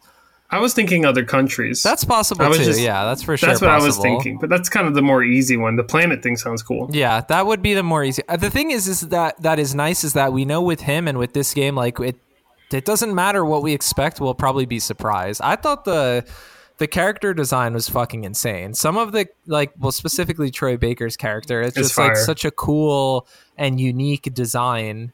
Ominous. Yeah, it, it's just really yeah, it's gonna be it's gonna be good. Like this is one where I know no matter what, it will be fantastic. There's no shot. There's no shot that it's not excellent, which is great. Yeah.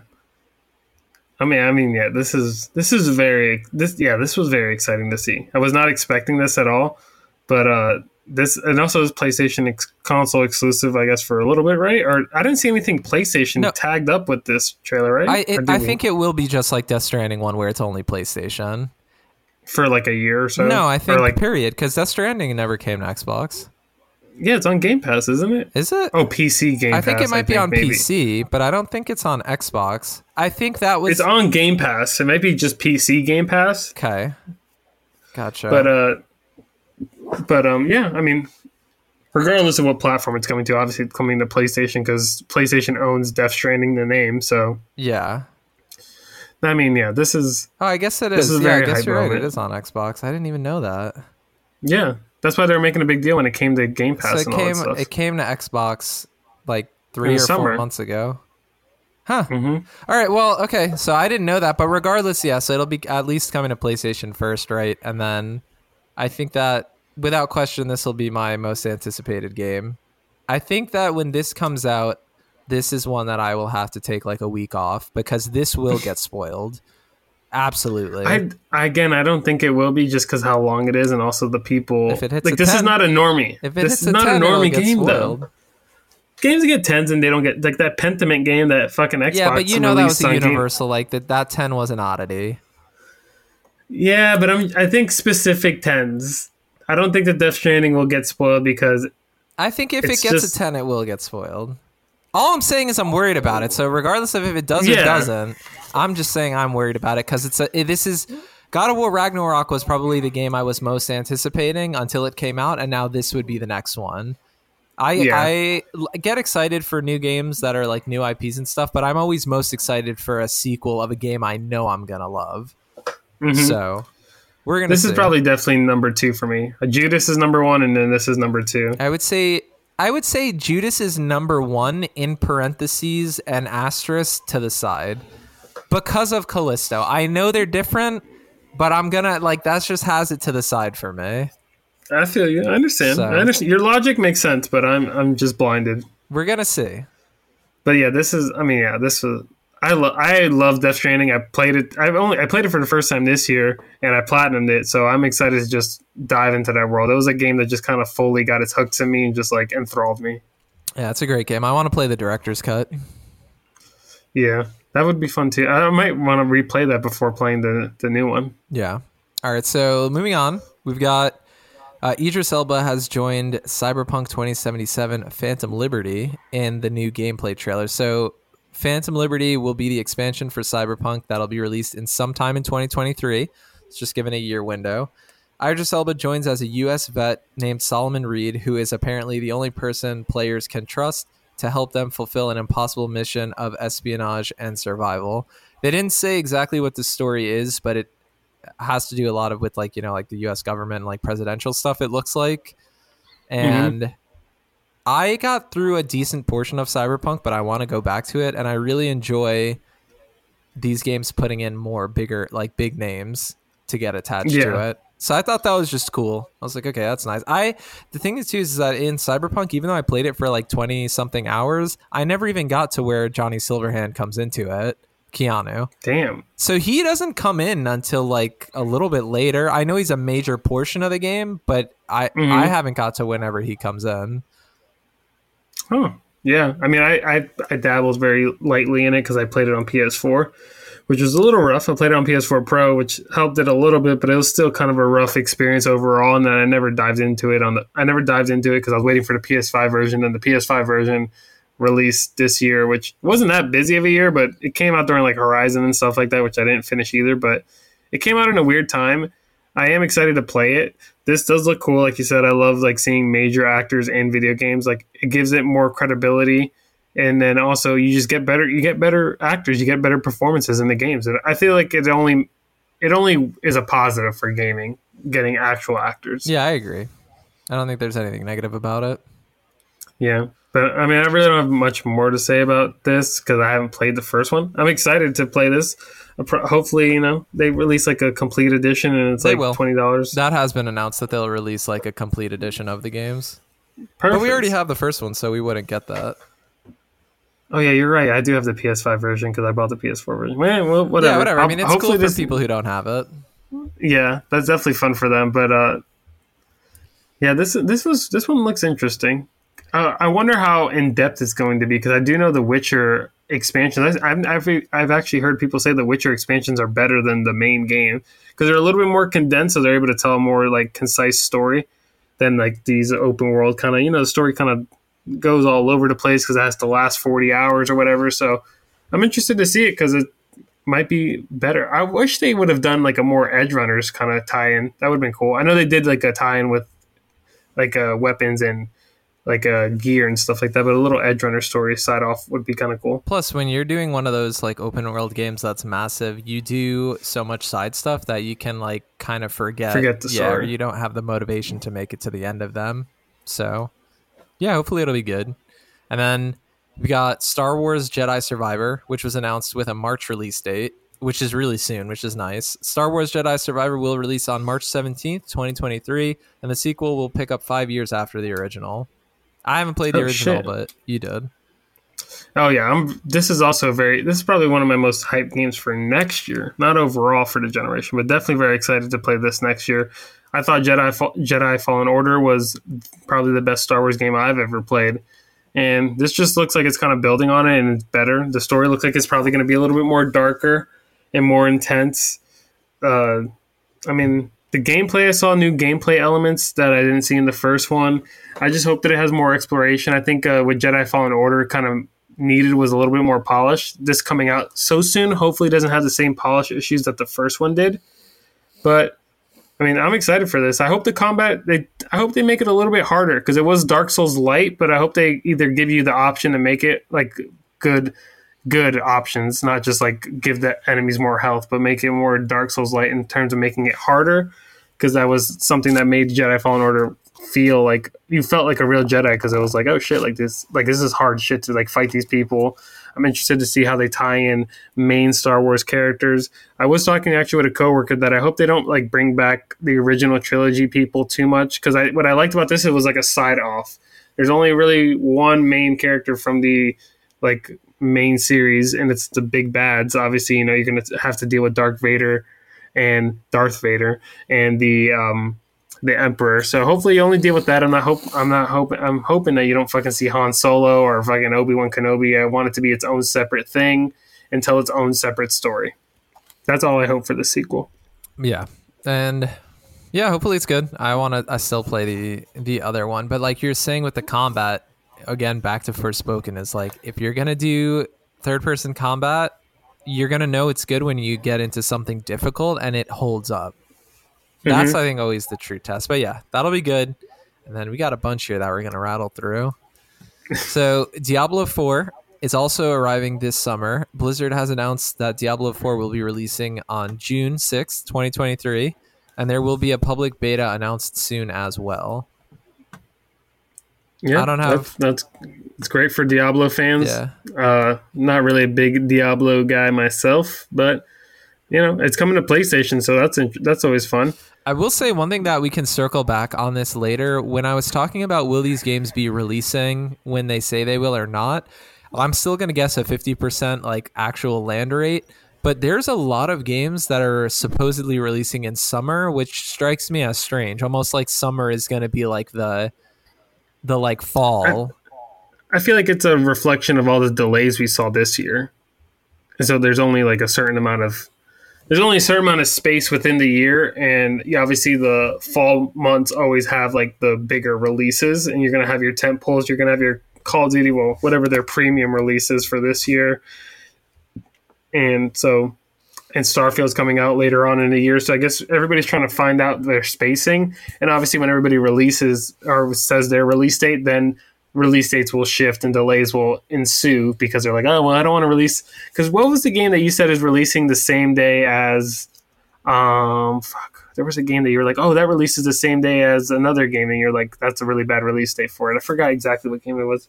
When it comes to my mind, we'll, we'll say it. But there's going to be a lot of that where like games are starting to release on the same day, and then p- companies are going to be like, well, I'm not trying to release on the same day as Jedi Fallen Order. I'm not trying to release the same day as the Harry Potter game. I'm not trying to release the same day as Final Fantasy 16. So to see a lot more movement, I think, now after all these release dates are being confirmed. Yeah, I agree. Yeah, we're gonna we're gonna find out. So again, Street Fighter Six has a release date. We'll be releasing June second, twenty twenty three. Another summer game. I don't have much to say about that either. It was a cool looking trailer. Uh, I heard the beta was really good, and that's about it for that. Yeah, I'm not, I'm not the biggest Street Fighter fan. It looks interesting as always, but you know, I think it's PlayStation exclusive, correct? Yeah, I think that's Street Fighter? correct. So that's cool. But yeah, And then Suicide Squad Kill the Justice League includes Kevin Conroy as Batman and gets a release date. So Suicide Squad Kill the Justice League will be releasing on May 26th, 2023, one week before June, also a summer game. During the mm-hmm. announcement, they paid tribute to the prolific Kevin Conroy, who has voiced the Dark Knight in various adaptations over the years and will be missed. I thought it was a really nice gesture to do that, but also just a really cool slice for the game to hype it up to show Batman. It was it looks good, and I mean it's a great studio. I mean, this game looks really good in my opinion. I think it looks like it, this is another game where I'm hyped to play it. Um, I thought the way they did the Kevin Conroy, you know, RIP thing was very tasteful. I didn't know that he was voicing Batman in this game. I didn't know that Batman was actually in the game, to be honest. So that was kind of cool to have that confirmed. And this one is supposed to, is this one fully co op or is it like a Gotham Knights thing where you can play it solo? I don't know. I want to say that this is mostly solo. Mostly solo. So yeah, I'm, I mean, the story of this game does seem a lot more interesting than most of the recent arc, like than Gotham Knights and stuff like that. I I am interested to see how the characters play and how different they play from each other. But this is, you know, Rocksteady's, you know, they made the great Batman games. So I'm interested to see what they do with playing on the other side, being villains, and how they change that. Yeah, I think that looks good. I'm excited for it. So moving on, we've got Tekken 8. It showed a trailer with the return of a major character. So Jin Kazama's mother, I said it was her sister, but I was wrong. So Jin Kazama's mother, June, is showed in the cinematic section of the trailer while we get glimpses of gameplay, including King, Paul, Lars, Law, and Jack 8. So Tekken is probably right up there with Mortal Kombat for me as favorite fighting games. That's why I'm mentioning all the characters and I'm excited to buy it. But something kind of on, on a side note to this is there was no release date, but there wasn't even a release year. The reason why this is really weird to me is that the creator of Tekken, Harada, had released teasers and a bunch of shirts that he had sent to content creators that said Mm-hmm. save the date on it with like, you know, save the date D8. And it's like, okay, cool. Like it's December 8th and it's Tekken 8. But like, why does it say save the date when you're not even going to give a year? And it's a game that I don't understand how like it, it would make a lot of sense if they were like, yeah, we have a date, it's releasing soon. Tekken 7 has been out for like a really long time. So Yeah, honestly, I thought I thought this that was weird. I thought this is definitely a next year release. Yeah. like soon. I uh, I could have I could have saw it as a spring release. Honestly, I agree. So that was strange, but I wanted to make sure I added that in here because there's some streamers that I watch that are. Well, there's a streamer that I, I, I like a lot. His name is Aris, and he is a Tekken World Tour commentator, or he used to be. And so, like, he got shirts. He got shirts from Harada that says "Save the date," and he's like, "What the fuck? There's not even a year." So, yeah, and also is Jin's sister a character, or did you just confuse? maybe I confused them. Okay. Uh, yeah, I don't know. Maybe I confused that. Yeah. And so either way, I mean, they showed her in cinematics. They didn't show her like fighting, but they didn't show a lot of gameplay either. They didn't show like a match or what it would really look Which like. is weird because they I agree. preface this as being a gameplay trailer. Well, they also said save the date. So Yeah, so they're out here bullshitting with Tekken, but Yeah. I think I think it looked great. Obviously, this is another like day. There's a lot of day one purchases that were Law had nunchucks, which I think is weird because he doesn't like that's not a, they're in some of the Tekkens like in Tekken Tag Tournament 2 you could have weapons but that's not like a thing that's built into their move moveset so I'm curious how that actually plays into it. yeah. And uh, Law's one of my favorites from the Tekken series, so I am interested to see how he plays. Yeah. So that'll be cool. And then this one I know you're you'll have more to say about this than I will, but so Horizon Forbidden West Burning Shores the expansion was announced with a release date. So Horizon Forbidden West Burning Shores will be releasing on April 19th, 2023 and will be set in Los Angeles. And I don't know how credible this is, but I saw that this will be a PlayStation 5 exclusive. Like they're going to bring Forbidden West to PC, but PC is not going to get this expansion. Yeah, but it's also PS5 exclusive, so it's not even going to be on PS4. So I don't know if they're doing Okay. something. I don't know if they're doing something that's so technically, you know, important or like so different from the original game that makes it only PS5. But I mean, I'm excited. I gotta play. I gotta beat the original Horizon, but I don't know. It's I don't. I don't understand Sony's fascination with Horizon. It's getting a lot of love, and it's getting kind of like it's they're almost killing the series before it even takes off in terms of being a classic series with how much content is being released from Horizon. And I mean, the expansion. I mean, it looks cool. The Hollywood symbol being engulfed within that one big Robo Dino is kind of cool.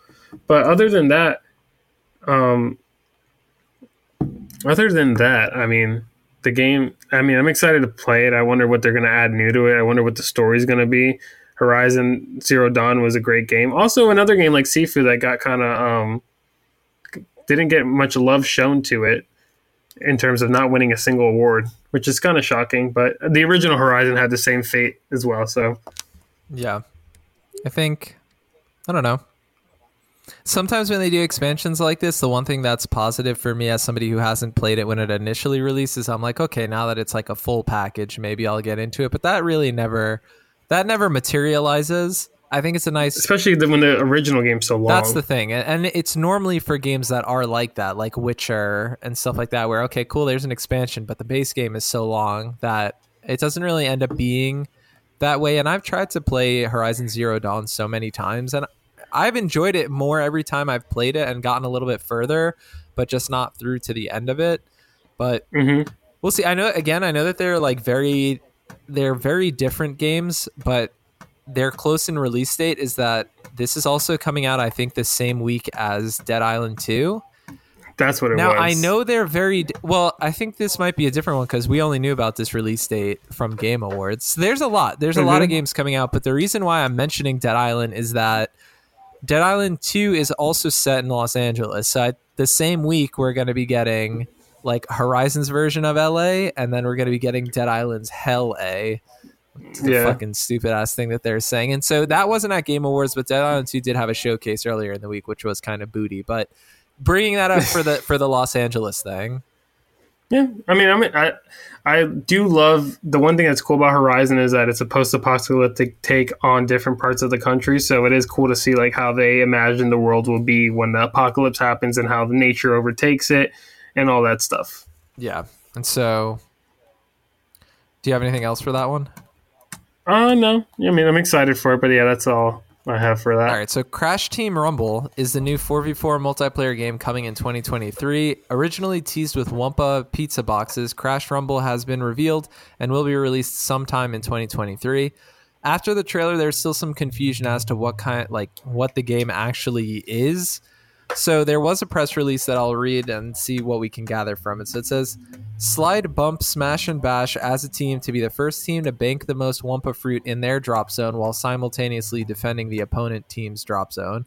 Players can play as a wide variety of characters from uh, from heroes and villains in the Crash Bandicoot universe. I think that based on this description, it kind of just sounds more like one mode than like a full game.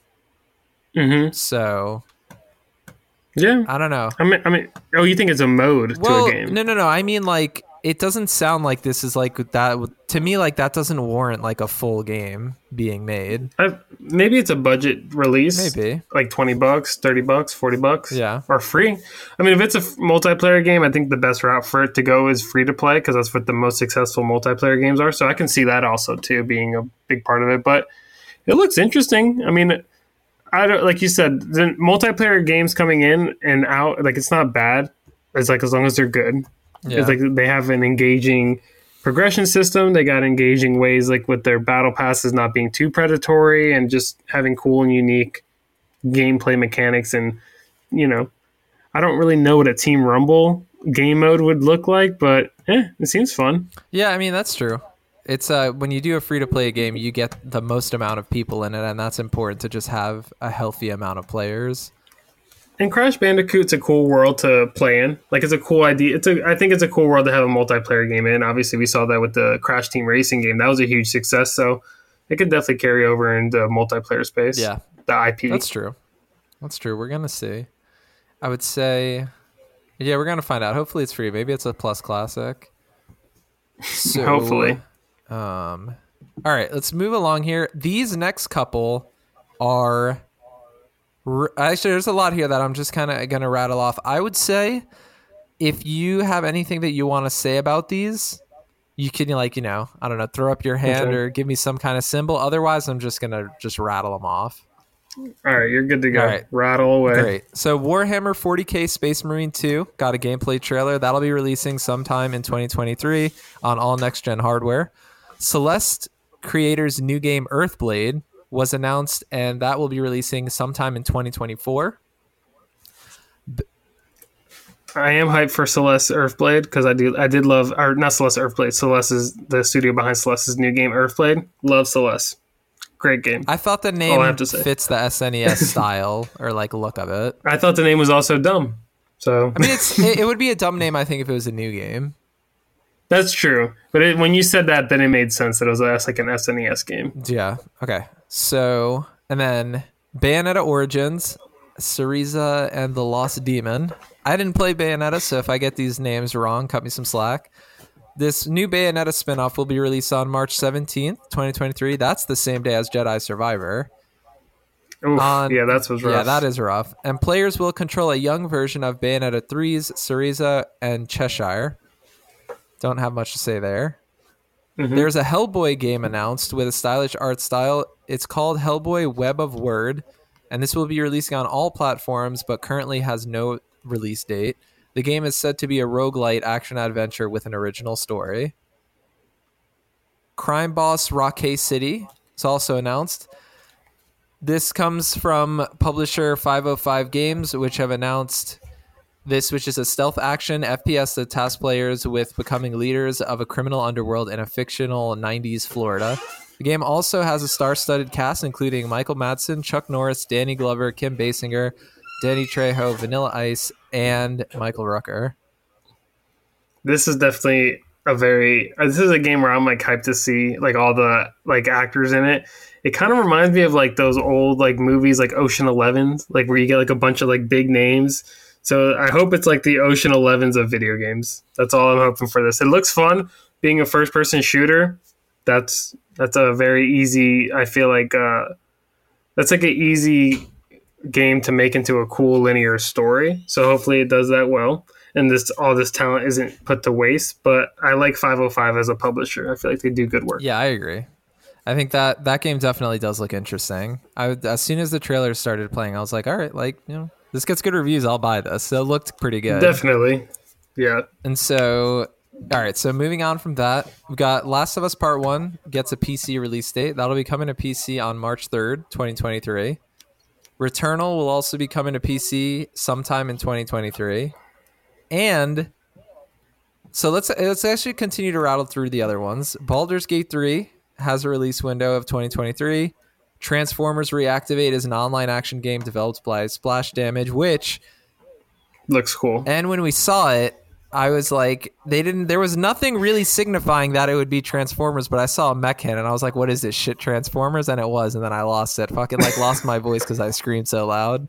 That was pretty cool. That was a good call. I, I did not think about it at all because it does kind of have a darker tone than mm, the Transformers like uh universe usually has. So it, it seems interesting. Yeah, I think it'll. Yeah, I mean it'll be good. So, let's see. We got that, and then Focus Entertainment and Don't Nod, the studio that was behind the Life is Strange games, ha- is has announced a new game called Banishers: Ghosts of New Eden. There is a single player Magic FPS called Immortals of Aveum that was also announced. This one, I'll be brief, but I did want to mention that in a write up for this, I saw that they were saying that it comes from Ascendant Studios, which has a team comprised of vets that worked on Dead Space, Halo, and Bioshock. Fucking relax. Don't don't assign that because you have a couple of people who worked on those. That's one of those things. That was really the one more so than the Ghost Games one that I wanted to bring up and say like, let's be careful what we're assigning to these because like, okay, you got people from all those teams. What does that what does mean? that mean? Which are are they actually Dead Space One or were they from Dead Space Three? Were they from Yeah. Halo One or were they from Halo Four? Like, let's be careful what we're saying and how important. Working on Bioshock One or two? How, important were they actually? That's true. I mean, this game it looked a little generic. I wish they would have shown more because, Yeah. like we said, like I was like, I don't know what the gameplay was. I know it's first person, but like I don't like. Is it fast paced? Is it trying to like tell a narrative story? Is it a little bit more slow? Is it Doom like? Like I felt like we needed to see a little bit more from this. Yeah, no, I agree for sure. And then Remnant 2 got announced for 2023 sometime. There is a game called After Us that got announced. Blue Protocol also comes out in 2023, which is an MMORPG. And then kind of wrapping this up with the other thing that is somewhat interesting. I try to make it a little bit top heavy is Okay. there was a crasher at the end of the Game of the Awards or the Game of the Year speech for Elden Ring. So there was a kid who there, now you can see footage of seeing like where he came from, and he wasn't even like the same aisle. He just like walked up with the team, and so Damn. a kid followed the FromSoft team up for the Game of the Year award and crashed and said the following. He said, "Hey, my turn now." You know, real quick, I want to thank everybody and say I want to nominate this award to my Reformed Orthodox rabbi, Bill Clinton. Thank you, everybody. And then security came out and he was arrested right after. That was kind of great. Uh, yeah, I didn't. I didn't. I all I heard was Bill Clinton at the end of his thing when we watched it live, and I was like, "What the fuck just happened?" Yeah, he spoke so I was he like- spoke so fast, like you couldn't understand what was going on. Yeah. I mean, that was weird. I mean, it's good that he got arrested because I I feel like that was kind of a dickhead thing to do, take that moment away from Miyazaki winning Game of the Year. I feel like that, you know, that's a big moment. It's, and it's, it was weird. The Game Awards had a weird opening and ending with Christopher Judge rambling on for like fucking 15 minutes and then this like random kid just like breaking it. It was a weird vibe at the beginning and end of it, but the show as a whole thing was amazing. Definitely. Yeah, for sure. That was pretty much what we had.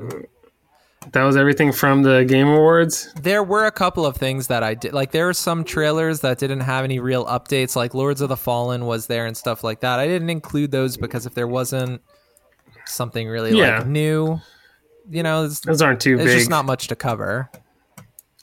yeah, but overall, I think the Game Awards this year were fucking fantastic. I didn't think about it when we were watching them, but with you saying it earlier, I am kind of surprised that there were no Xbox games. I didn't realize it either until I saw an IGN article where they were like, "Oh, the lack of Xbox games is a slap in the face to gamers." Yeah, I mean, no Starfield, no Redfall, no Avowed.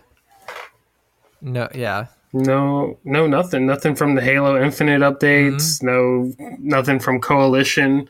Nothing from Initiative. Like it's, I don't know. Maybe they're trying to be quiet because they're getting sued at the wazoo for this Activision deal, so they're mm-hmm. just trying to like lay low or something. But I thought that it was very odd to not have, and I and I have to, I suspect that it has to do with all the litigation that Microsoft is going through with this Activision deal. But even then, I don't know how that necessarily affects studios you already own. That's the thing is, I would imagine they would still be working. Yeah, so I mean, they're still working. I'm saying like whether showing off what they have because I don't like they're like maybe they don't want to show off all their exclusives because then, then they're going to be like, well, look, we're, this is what Sony's going to be like. Look at this, they got all this shit coming in. They're trying to buy more shit. Like, come on, this is a clear monopoly. Yeah. Yeah, I don't know. So I feel like that explains probably why they're a little bit more quiet on it, but. I think overall everybody else had a really good showing. I think Sony had a very good showing. A lot of this stuff is PlayStation adjacent or PlayStation console exclusive, so it's very eh, it's exciting. It's exciting because this is all third party, so we don't really know a lot of still what first party has to offer, which is what we've kind of still been waiting on as a PlayStation fan base, just kind of figuring out what happened. I was disappointed no factions, but that's really it for me. yeah. I thought it was. Yeah, I thought it was great. I I I would just second pretty much everything you said. So it was a really good time. Yeah, it was a great show. I mean, do you have anything else you want to you want to get talk about? I got nothing else.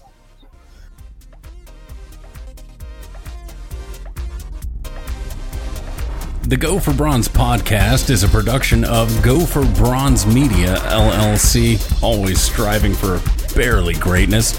Hit us up on Twitter at Go for Bronze Pod, Instagram Go for Bronze Pod. You stolen my dreams. That's right, we have. You can check us out on Twitch at Go for Bronze Pod, also our YouTube channel at Go for Bronze. This is the big dog. Till next time.